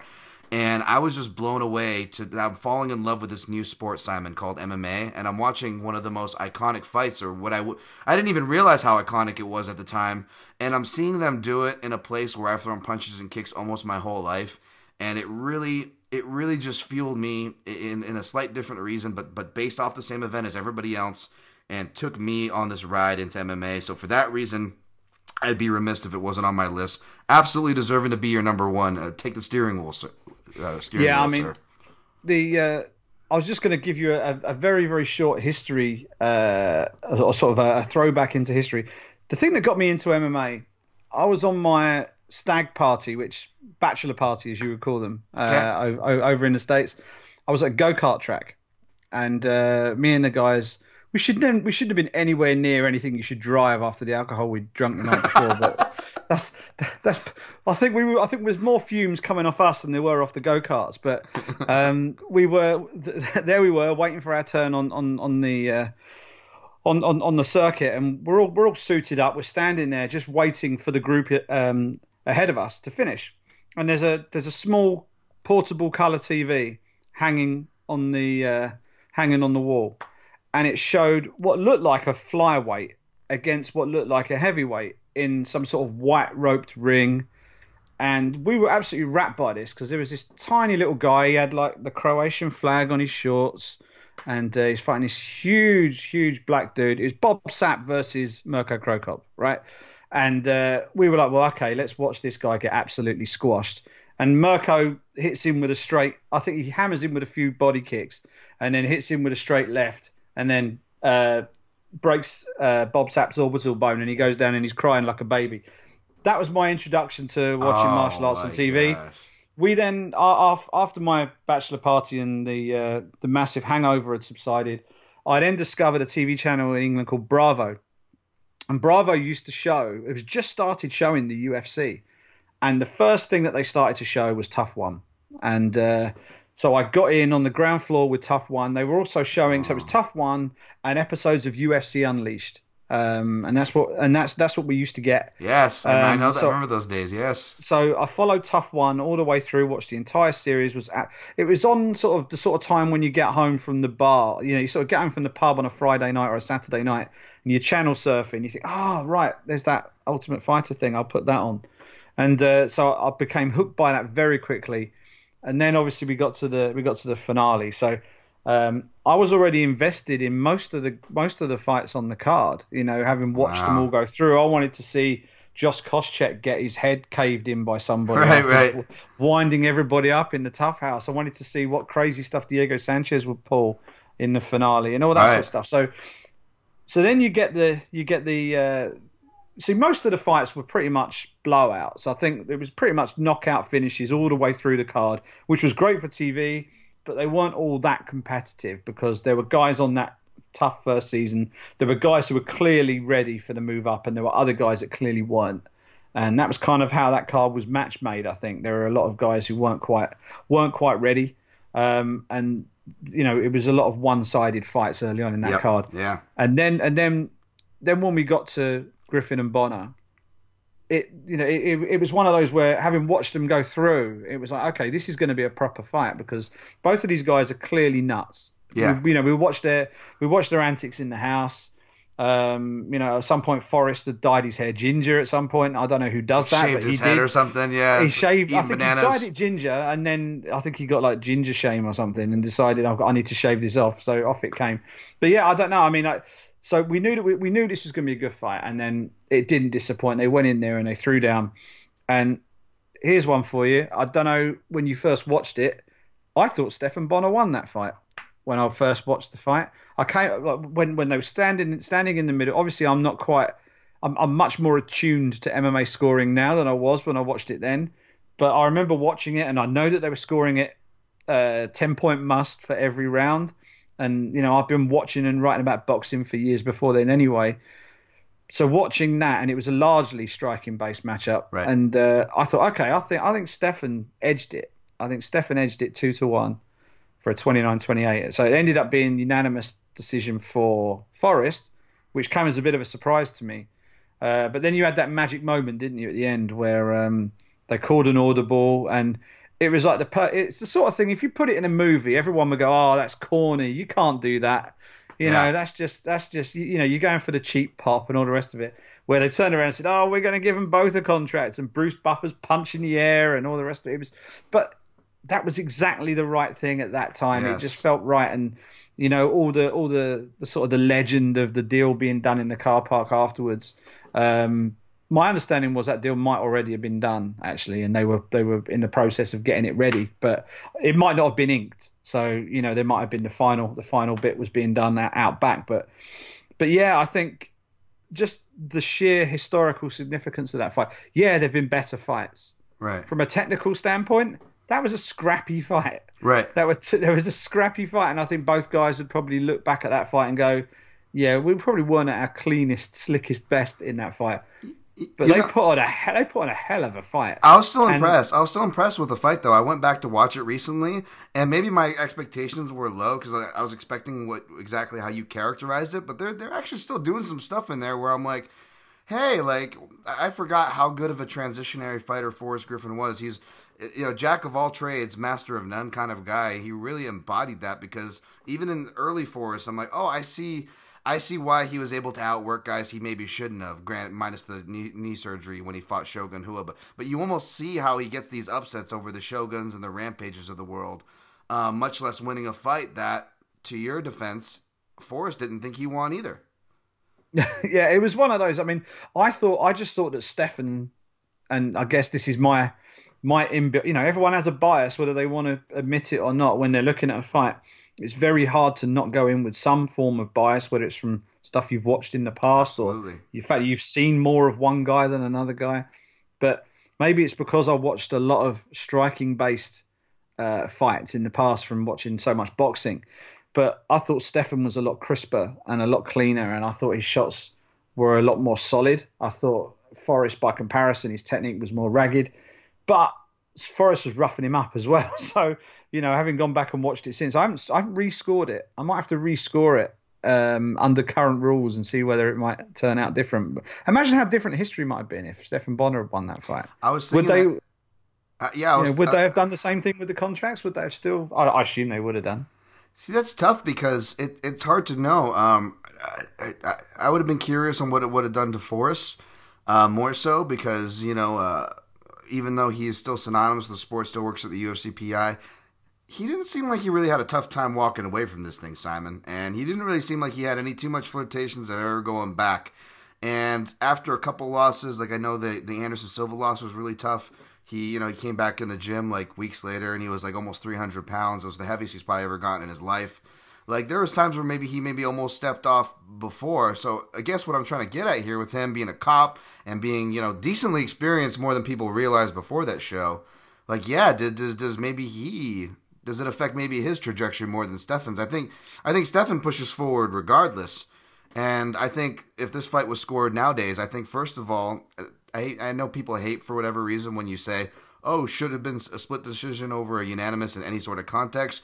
But let me just say that if that fight gets judged under today's context, I do think it goes to a split decision, and I would not be surprised if Stephan takes it um, because I think, especially at that part of MMA, uh, go look no further than Diego Sanchez fights for like from that point to like you know five or six years after to when he fights Ross Pearson in New Mexico. Like MMA rewards the guy who goes forward, regardless if they're hitting air or not. Whereas. Bonnar was actually landing the more cleaner shots. Bonnar was a boxing and taekwondo guy, so he was actually keeping range much better. However, he was choosing to fight on the outside of the octagon, which is still a dangerous proposition today, as we see with guys like Anthony Pettis, right? Another Taekwondo guy from that area. Nevertheless, uh, I actually would, uh, you know, I, I, I kind of leaned when I was watching it, rewatching it. I'm like, I don't know, maybe I score it for Bonnar the first two rounds. But Forrest, you know, he has that strong rally in the third. But yeah, you could, yeah. you, could, you could still argue that fight. It's, you know, so.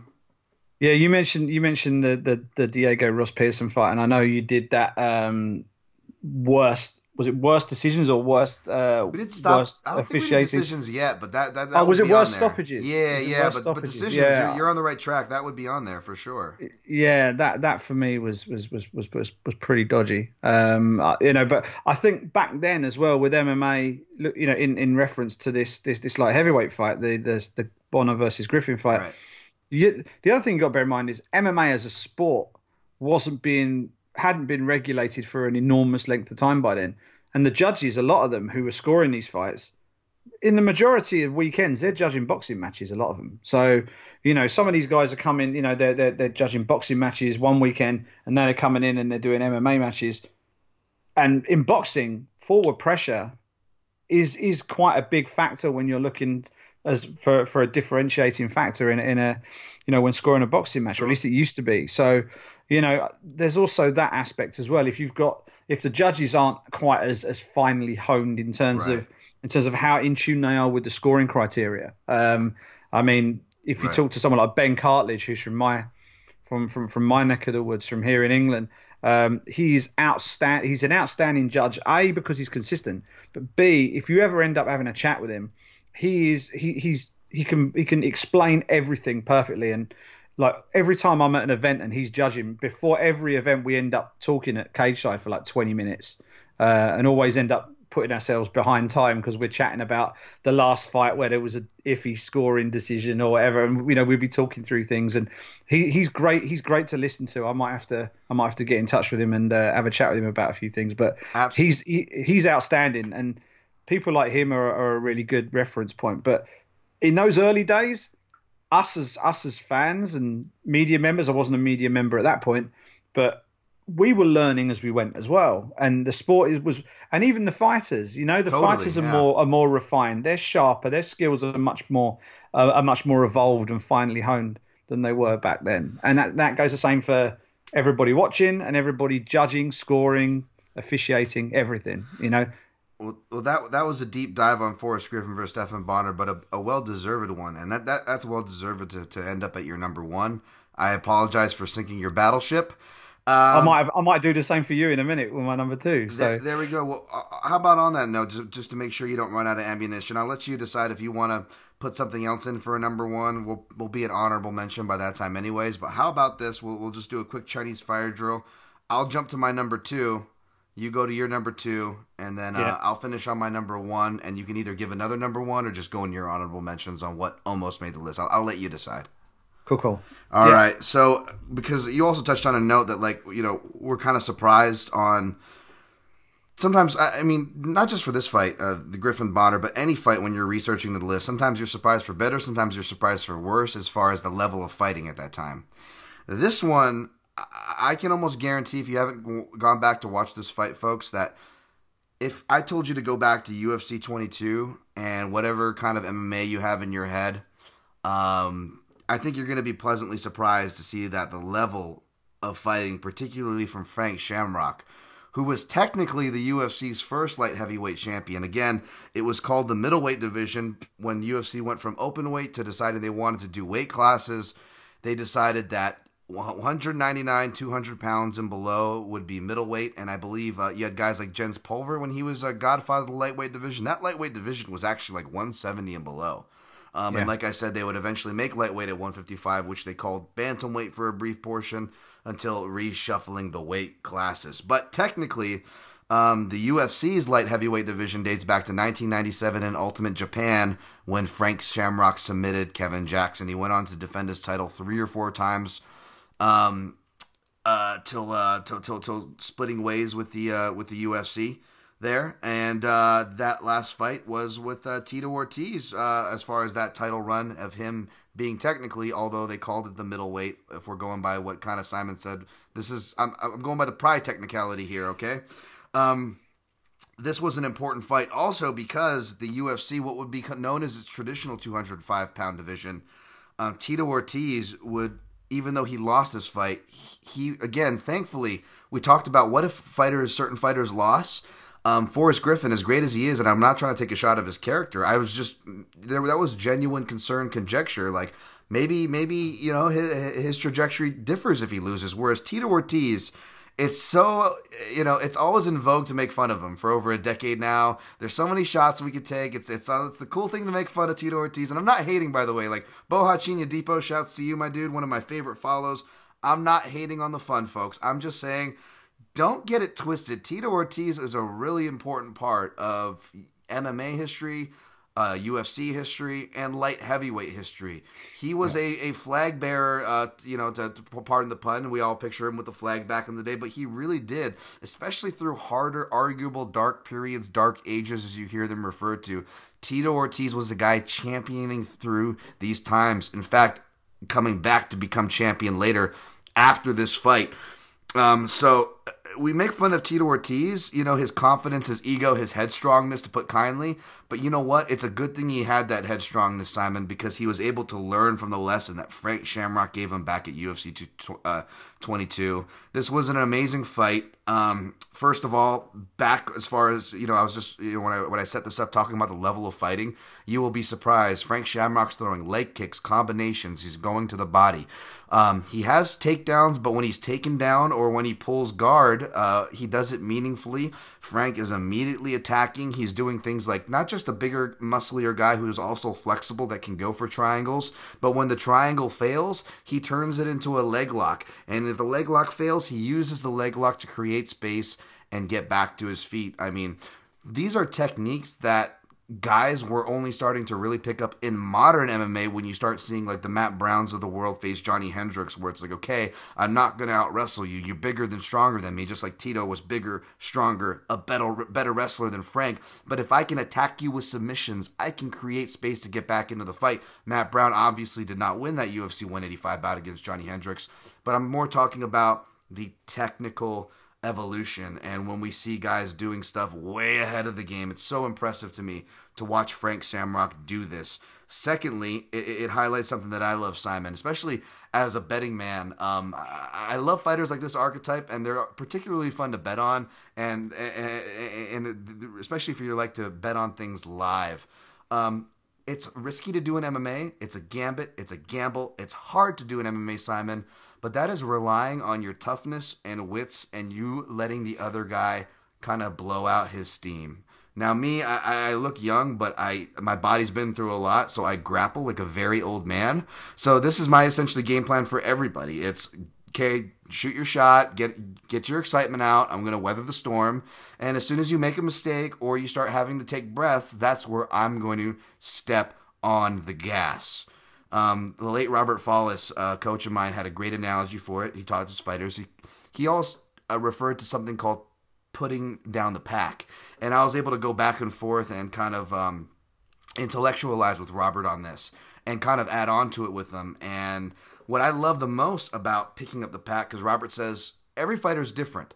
some fighters can take a really heavy pack and they can run for really long distances and they can run longer and faster than you. They're better than you. But guess what? Eventually, they got to put that pack down, Simon. And as soon as they put the pack down, they usually do something like this. You, right? You try for a submission, squeeze, squeeze, squeeze, squeeze. You don't get it. and it's those little pockets. If you're smart, if you step on the gas in those pockets, you can get huge dividends.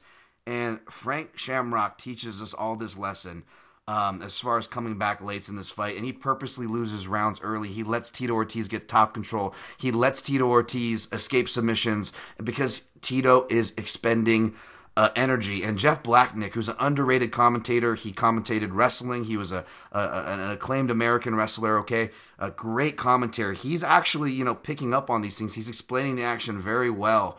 And he's explaining what Frank is doing, and he's actually calling it. And sure enough, Frank's gamble works. By the fourth round, Tito is tired. He can barely go, and he loses by TKO. This is my number two. Yeah, and you know it's it's one of those great what ifs, isn't it? You know, what if Frank had stayed in in the UFC? Yeah. How how would MMA history have changed? Because after that fight, Tito went on and fought Wanderlei Silva for the vacant title, won, and then went on that incredible run. Yep. As uh, as light heavyweight champion. That may never have happened. You know, it's one of those. It's a proper sliding doors moment in in MMA history because.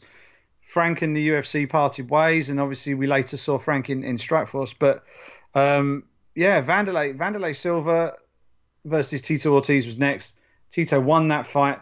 He defended it, I think, four or five times, and then uh, ran into Randy Couture, and you had that you had that sort of triumvirate with Randy, Chuck Liddell, Yep. Tito Ortiz, um, and that's when the golden age, or you know, the first golden age of the UFC hit. That's Yeah. when it really started to really resonate uh, with the public, sort of, sort of stateside, and with the TV companies. Um, Frank Shamrock sort of predated that, and Yeah. arguably he could have he could have stifled a lot of that because for all for all of Tito's bombast and personality and everything that he brought to the table, Frank beat him. Yep. And and and quite often I've I've got a theory when it comes to rematches. It's not a hard and fast theory, but quite often with rematches, I I, I, normally see that my, my my sort of default position is if if guy A wins the first fight, the likelihood is guy A will win the second fight and probably win it more handily. Um, unless there is a, a an obvious slip up or there's something else. If if one guy is, is clearly better than the other guy to start with, you assume the same rate of development between the two fights. Yeah. Guy A should still be better for the second fight. And um, so a rematch would have been fascinating to see. Um, would it be an immediate rematch, or had Frank come back after after a year or two, you know, maybe solving whatever dispute he had at the time, um, and then coming back to maybe dethrone Tito?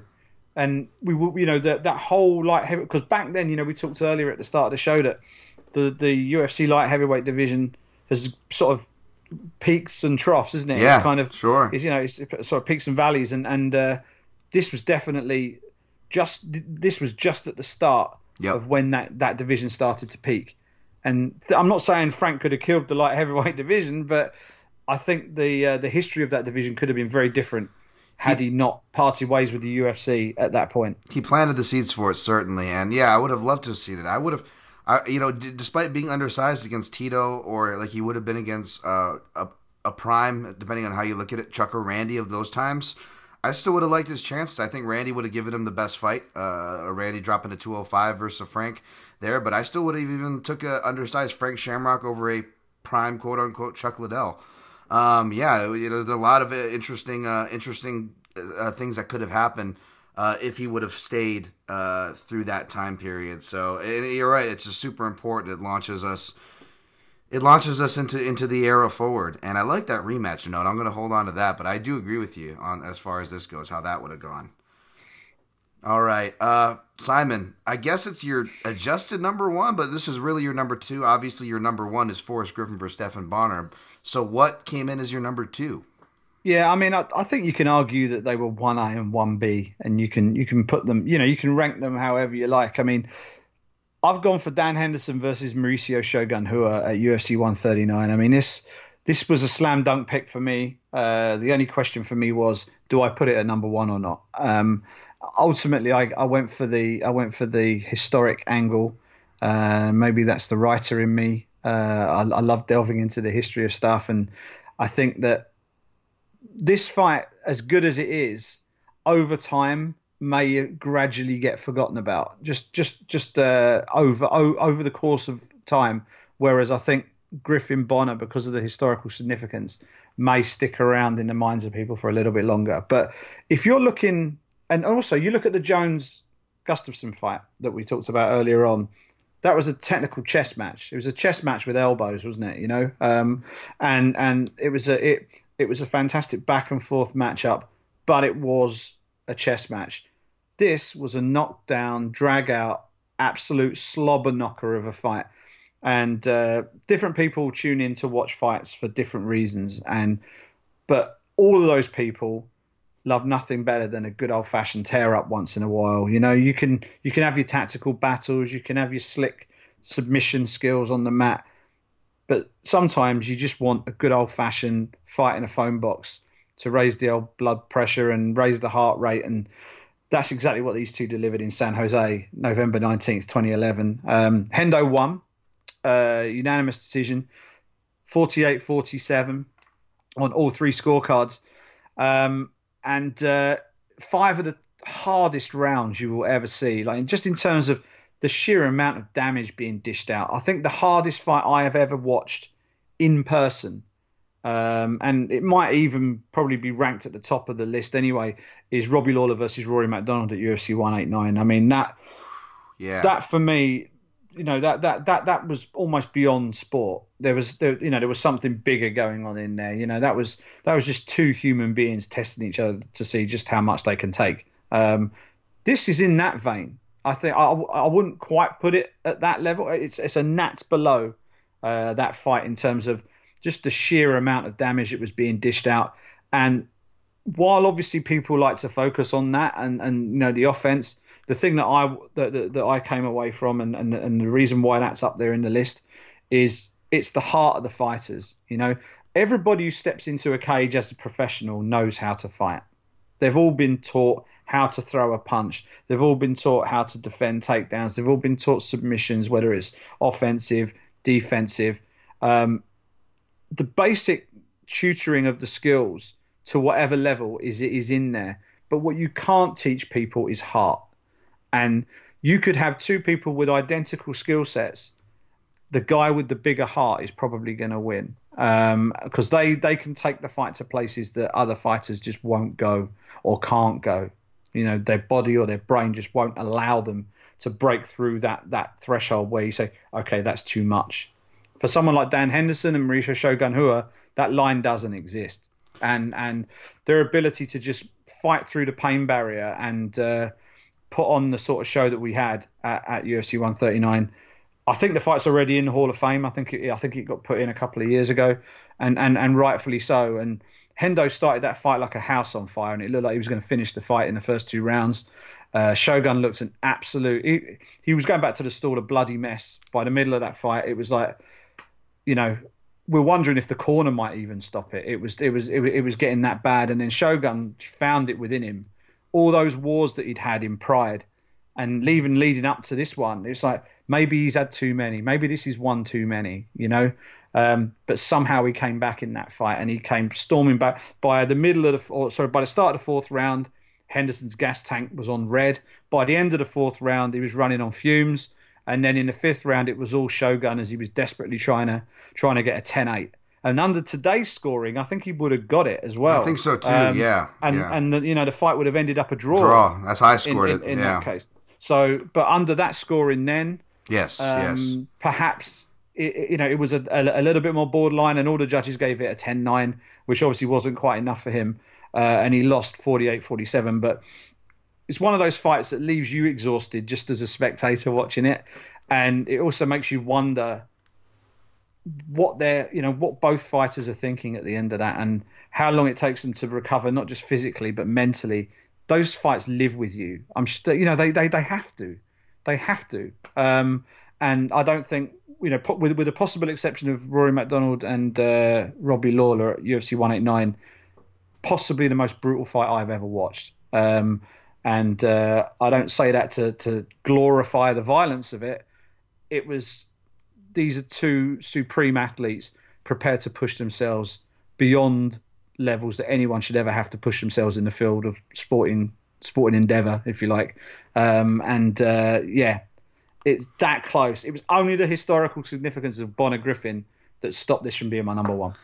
I know what you mean. Like I, I went back and forth with this one too. Um, this one, it's gonna be on my truncated version of the list. Uh, I left it off to talk about um, a, a, less popular Shogun fight, and also I, I, had a feeling you were gonna have it. And again, you uh, you didn't let me down. So so so good. I, I took a gamble on not officially having this one on the list, but obviously it deserves to be there. You could have it as high as number one.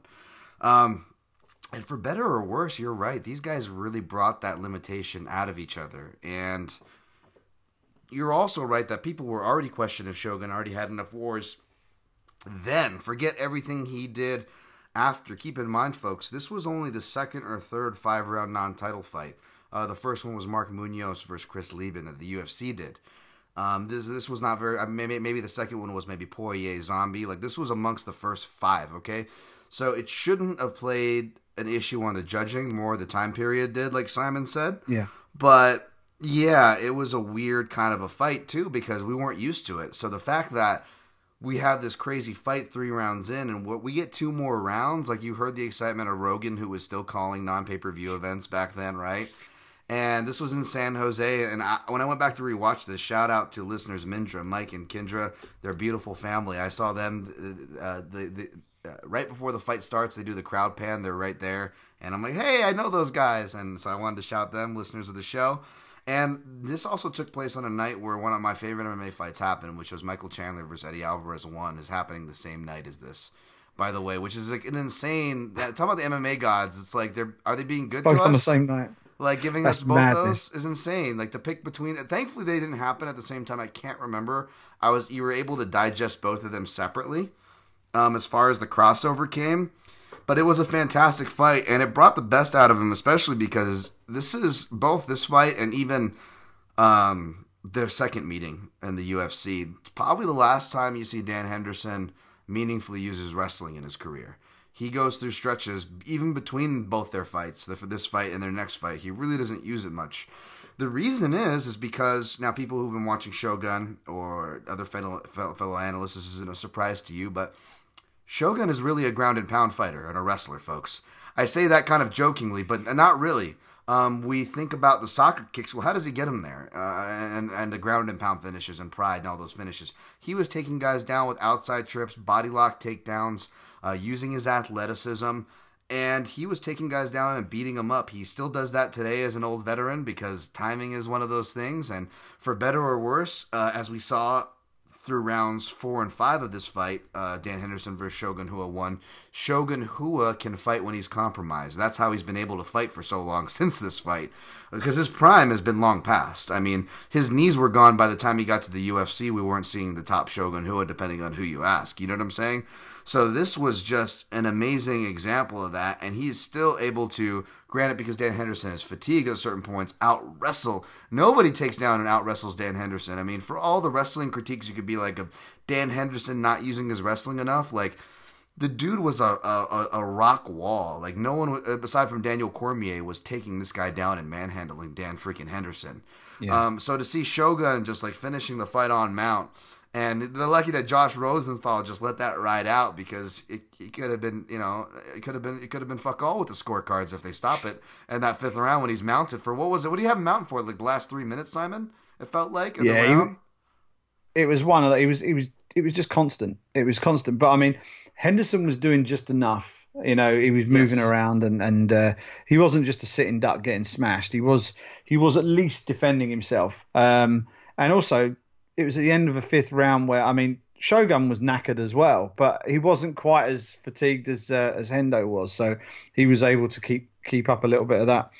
But if I think if that had been in like round two, I think we could have seen Rua sort of unload a hell of a lot more and maybe push for the stoppage. But at that point, the amount of the amount of punishment those two guys have been through is a it's a miracle they were both walking around at the end of the fight. It was it was an incredible incredible piece of work by both of them. Um, and uh, Yeah, you know, we talked at the start of the show about some of these fights leave leave the fighters changed Oh, afterwards, and this this this this was the perfect example of that. And oh, uh, you know, we've seen Hendo Hendo defied his years for quite a while after that. I mean, talk about brutal knockouts. His knockout of Hector Lombard at UFC 199 is one of the most brutal knockouts I've ever seen live. Oh, jeez. Uh, it was it was like a back elbow, kind of like that, and then he just absolutely smashed him on the floor with forearms and elbows, and and you know that that was past the age of forty as well, I think. And you know he's he's been around and doing it for so long.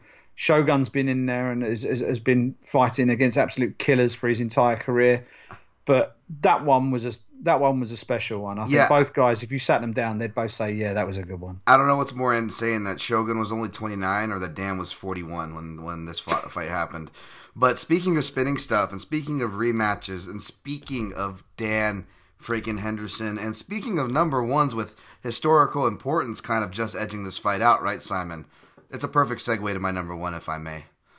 Go for it. And this one has Dan Henderson, but the difference is of having having Dan Henderson winning is he gets the finish too, which is the one thing. And again, we're splitting hairs. It's an amazing fight, but if we got to split hairs on the list, this one gets a finish, and it's got the historical importance.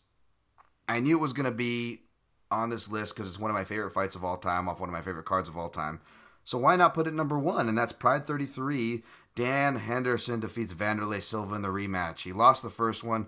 Vanderlei Silva, granted, he was coming off of a knockout loss, so he was fighting a little more defensive, whereas Dan Henderson, who was fighting on a conservative run prior to that, was fighting much more offensive. In fact, a seldom spinning blow that Simon just referenced against Hector Lombard, probably the only other significant one we really saw Dan Henderson hit, was the spinning back fist before the knockout blow against Dan or against Vanderlei Silva here. Of course, Vanderlei Silva, I think it was what was it seven seven years as Pride middleweight, which of course qualifies for light heavyweight as we've covered on this program.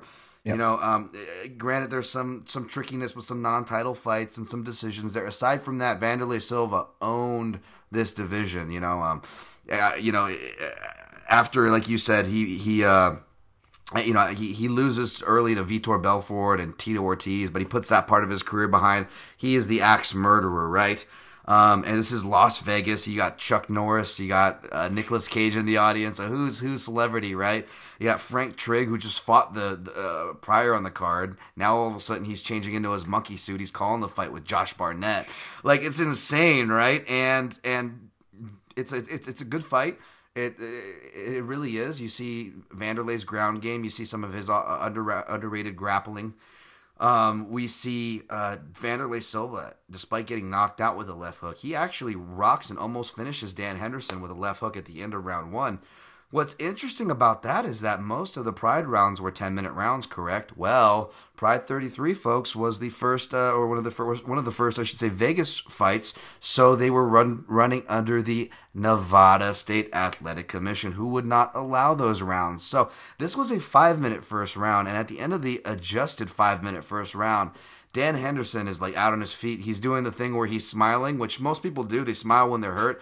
Dan Henderson doesn't do that. Like you knew Dan Henderson was hurt because he probably didn't realize he was smiling because Dan Henderson goes to the wrong corner, which makes you wonder that what would have happened if this was the traditional Pride round.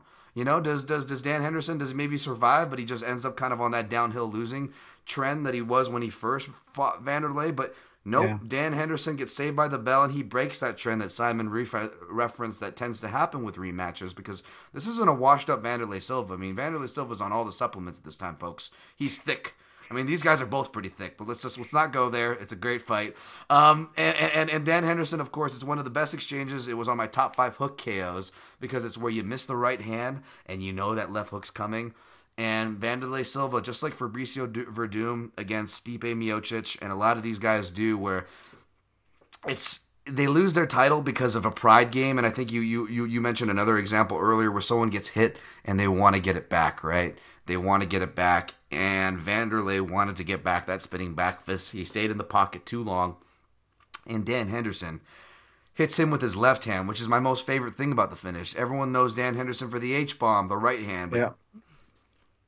gets him with the left hook before Vanderlei even wakes up. You've got confetti coming down, dun, dun, dun, dun, dun, dun, dun, dun, dun, dun, the Pride music, right? That's great. It's classic. I mean, you don't get that even anymore in MMA, and it's it's just it's amazing. Maybe it's because I miss people because we're not around people. The social distancing, Simon, but it's an amazing scene at the end of the fight that does nothing to do with the fight.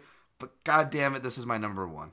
Yeah, it was it was a classic KO. I mean, for Van, Vanderlei Silva is a legend, and uh, his career will will stand the test of time um, as someone who fought during the real golden era in Japan, and yep. uh, then moved across and fought in the states, fought for the UFC, and and had some semblance of success in the UFC towards the latter end of his career before eventually, eventually age, old father time eventually caught up with him in the end, but um, he's also known for being on the wrong end of two of the most devastating knockouts in MMA history. I mean, there was that left head kick from hell from Mirko Cro Cop, uh, which is probably the oh. greatest head kick knockout oh, yeah. in MMA history. Yep. And then you've got that huge left hook from Dan Henderson, which, if you watch that knockout back, I think he caught Vanderlei basically standing completely square onto him, uh, which is not a place you need. You, you know, you really want to be standing. You always want to be slightly slightly one shoulder ahead. You don't want to be, you never want to be squared up like that, and um,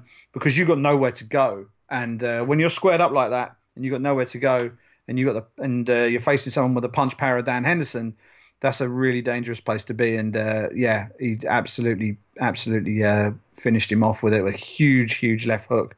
Um, I've got to say, I, I, I miss Pride. I miss Pride. Yeah. I want, I want, you know, great point about the the, uh, the five minute opening round in Vegas.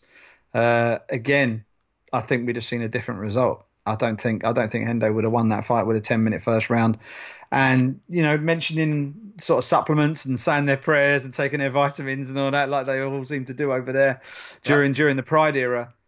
The 10 minute round really did really did uh, really did sort out the uh, those those that were on the good stuff and those that perhaps weren't. Um, yeah. Because being able to fight an absolute professional savage for five minutes in in in a ring, uh, in all, virtually no holds bar uh, contest, um, is bad enough. But ten minutes, ten minutes, you know, ten minutes, you, you know, you could you could kill a guy in ten minutes yep. if you weren't fully trained, you know. So I, I, I, uh, sorry, I was gonna say I remember that arms race by the way, as far as the supplements goes. Like you even hear the commentary acknowledging it, like for for a second when they talked about Brazilian top team, they'd be like, "Oh yeah, he's don't forget he's a Brazilian top team guy." And those guys have figured out their cardio. Yeah, they they come in very prepared. and like I was like, figured out their cardio. Like, what are they doing down there that everybody else is doing, guys? Out with it. Yeah, no, it's it's. Well, I think what what was it? The contract said it was. I think the contract said you will not be drug tested. Absolutely. I think I think that's basically. He didn't say um, don't take drugs or you can take drugs. It was just just to let you know, guys no drug testing here. And it was like, okay, open door, open door. We'll just we'll just let you yep. crack on. And uh, I mean, I I absolutely do not condone it, but it made for some incredible spectacles over the years. And uh, yeah, I mean, those guys. I guess they all knew what they were getting into, but whew, we yep. had some we had some we had some spectacular stuff down down the years in the Pride era, and it's a shame because that that Pride event in in Vegas that was that was pretty much the tail end of Pride, wasn't it? It yep. didn't. It didn't. It wasn't that much longer after that that they sort of fell into fell into financial issues and ended up the UFC ended up purchasing them. Um, that same year, yeah. You know, if I mean, you know, the, the, deal might even have been done while they were over that week. You just don't Shoot. know. Yeah, I, you know what? that is very true. Simon, we got 10 minutes left to knock out honorable mentions, uh, mentions and listener list. But before I get to the uh, listener list, um, I, I feel like I robbed you of a number one. So was there one that almost made the list that could that could stead here that was just so close that you you hated leaving off? Uh, I've got four here, and cool. I think some some Should of them are controversial insofar as some of them have no place on this list whatsoever, but they're worth mentioning from a personal point of view. Uh, they're all notable. I'll do them in chronological order, oldest first. Cool. Vitor Belfort versus Vanderlei, Silva, UFC Brazil, Classic. or UFC 17.5, as it was known. When they did the point some, fives. By some, yeah, oh, yeah, the old point fives. Nothing like having half an event extra when you need it. Um, October 16th, 1998, uh, Vitor Belfort, wearing wrestling shoes, um, absolutely destroys Vanderlei Silva with what can best be described as a as an absolute salvo of punches. Literally runs across the cage like he's got he's controlled by some kid with a video Yes, game controller, yes. um, and uh, just just absolutely destroys him in 44 seconds. I think it was. Um, that was worth mentioning. I didn't include it uh, because he was fighting at 199, and I didn't want to blur my lines too much, but that's worth a mention. Vanderlei Silva gets another mention. Brian Stann versus Vanderlei Silva. Great UFC fight. on Fuel TV 8 in Saitama, Japan. Up until not that long ago, referee Marc Goddard said that was the greatest fight he ever officiated. He was the man in the middle for that fight. Um, but he since he since refereed uh, Israel Adesanya versus Kelvin Gastelum. So now he has a new number one. So, um, which I think is fair enough. But that's Stann Vanderlei Silva, the last fight we ever saw Brian Stann inside the uh, inside the octagon, and uh, he obviously went on to be uh, be a valuable a valuable uh, resource to the UFC as as an Love- yeah. analyst. And uh, I think I think we still miss him. I- I'd, I'd love to see Stann back. I know he's off doing other things. I think he might have a shareholding in a. I- I- Is it real estate he's working in? now? Yes, I think believe so. Yeah, I think he's got a, a holding a, a real estate company. So, um, but yeah, I always had a lot of time for Brian Stann. That was an incredible fight. Vanderlei Vanderlei took that on home soil, if you like, in inside Yeah. inside Tama, Yeah. and uh, one that would never make the list, but I, I want to mention it just because I was there. Um, it is the latest finish in UFC light heavyweight history, the biggest comeback in UFC light heavyweight history. It happened right in front of my very eyes. I was literally feet from it when it happened. UFC London 2018 or UFC Fight Night 127, March 17th, 2018. Scotland's Paul Craig Yep. the Bear Jew himself against Magomed Ankalaev. Mark my words, Magomed Ankalaev will fight for the UFC light heavyweight title within the next 24 months. He's that good. He's beginning to prove it. His career's had a couple of little roadblocks, but he's only ever lost one fight, damn. And this was the fight. And he only lost one second of that fight. He, absolutely dominated Paul Craig through all of round one, through all of round two, and for four minutes and four minutes and 55 seconds, I would say, of of, of the uh, of, of the third round. It was all Ankalaev. Like Craig was trapped against the fence on his back, getting absolutely smashed. Ankalaev throws his legs up, trying. Uh, sorry, um, Craig throws his legs up, triangle arm bar. Ankalaev taps at 4:59, finished. Incredible, incredible. So I had to mention that. And the last one, Ong La N'Sang versus Ken Hasegawa at One Championship Spirit of a Warrior. If you want a really up to date one, um, find that fight online. I'm pretty sure that One Championship will have put it on their YouTube channel. I think it They is. put a load of their fights on there. That's an absolute barnstormer of a fight. Um, maybe not right up to the level of some of the fights we've talked about on this list from a stature standpoint, but Ong La N'Sang is an absolute savage. He's another guy who's got that ability to fight through anything and everything. And uh, him against Ken Hasegawa, who was, I think he was either Pancrase open weight champion. I think he might be the Pancrase or the deep open weight champion. Um, that was an incredible, incredible fight. And it finished with like a fifth round knockout uppercut. Huge, huge KO. Um, that's well worth digging out as well. So that's my, they're my four honorable mentions. I like that you got that in there too. That's that's that's a good one. And um, as far as that Paul Craig selection, who doesn't like Paul Craig? And I don't disagree with the Ankalaev man. Uh, Southpaw is a heavy-handed southpaw at that weight. Um, all right. Again, follow the podcast at the PYN Podcast to contribute to the show on Facebook, Instagram, and Twitter. Real easy to remember. Uh, Jordan at JYork87, who's co-hosted this year's show before. His list is Griffin Bonnar. Great choice. We covered that one. Jones Gus also on our list. Hendo Shogun one on our list. Chuck versus Vanderlei. I mean, you want to talk about a build-up, and and and I, I, there wasn't a finish, but it was still a really good fight. Yeah, it's Um, cracker. And then personal pick Machida Rashad. Hey, we had that same personal pick, Jordan. My man, my man. He also says uh, honorable mention. Any Sean O'Connell fight, and I'll just throw out there Sean O'Connell versus Steve Bosse, and Sean O'Connell Oh, versus Vinny yes. The Steve Bosse fight, I remember that. It was one of those where you're just watching it on the TV going, this is insane. Yes. These two guys, it was just, it was just insanity. Um, how they feet, were, how, how they were standing, taking those shots. Yeah, absolute insanity. Um, but yeah, I remember that fight. And Sean O'Connell obviously has gone on and he's doing a great job over there with the uh, with the PFL now, play by play. Absolutely. I'm a big fan of Sean O'Connell as well. It's another guy I can't help but root for. Benny Abs at Benjamin Abrigo on Twitter. Over there from Fansided. He's got Hendo Shogun 1. Classic. Gotta have that. He's with me on the Tito and Frank. Awesome. Uh, he's got Vanderlei and Rampage 2. I love that finish more. Uh, that's that's the one where it's the knees and he's just hanging there. I believe that one. Was that one? Was that the Halloween 2004 one? Was that the first I think time? yeah.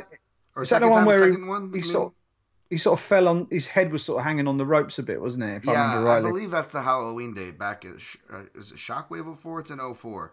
I always get confused. Um, he has Shogun versus Nogueira, and that's going to be on my honorable mention. That almost made the list, Simon. That was a close one for me when we do the truncated version on Junkie. You can count, you'll see that one. That's a good hardcore one to go watch, folks. Uh, I recently went back to watch it when I was doing that little half guard dive, and you see some of uh, Little Nog's uh, half guard in that game. You see a lot of just real awesome MMA things as far as just you really see the game pick up as far as the level. We see a lot of themes, a lot of scenarios and exchanges that would repeat itself throughout the golden eras of MMA. Uh, as far as things on the technical side, we see it in that fight, very technical. And again, it's which shouldn't be a surprise. A southpaw, a talented southpaw boxer like Little Nog was getting the better of the exchanges for the most part, but but Shogun was getting the takedowns, ground and pound, and also just really getting emphatic moments at the end of rounds, which were saving saving his butt.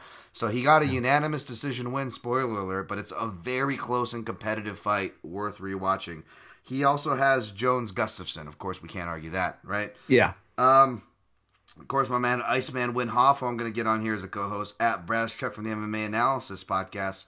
He's, uh, of course, giving my man Benny some crap. He was talking about uh, Jones Gus being criminally overrated, but uh, of course, we, we kind of covered that and and also discussed why you know um, why that's why that's fair if you want to take that stance, but also why um, you know why it's also a great fight still that stands the test of time. So a lot of opinions on that fight, which I find interesting, which is cool.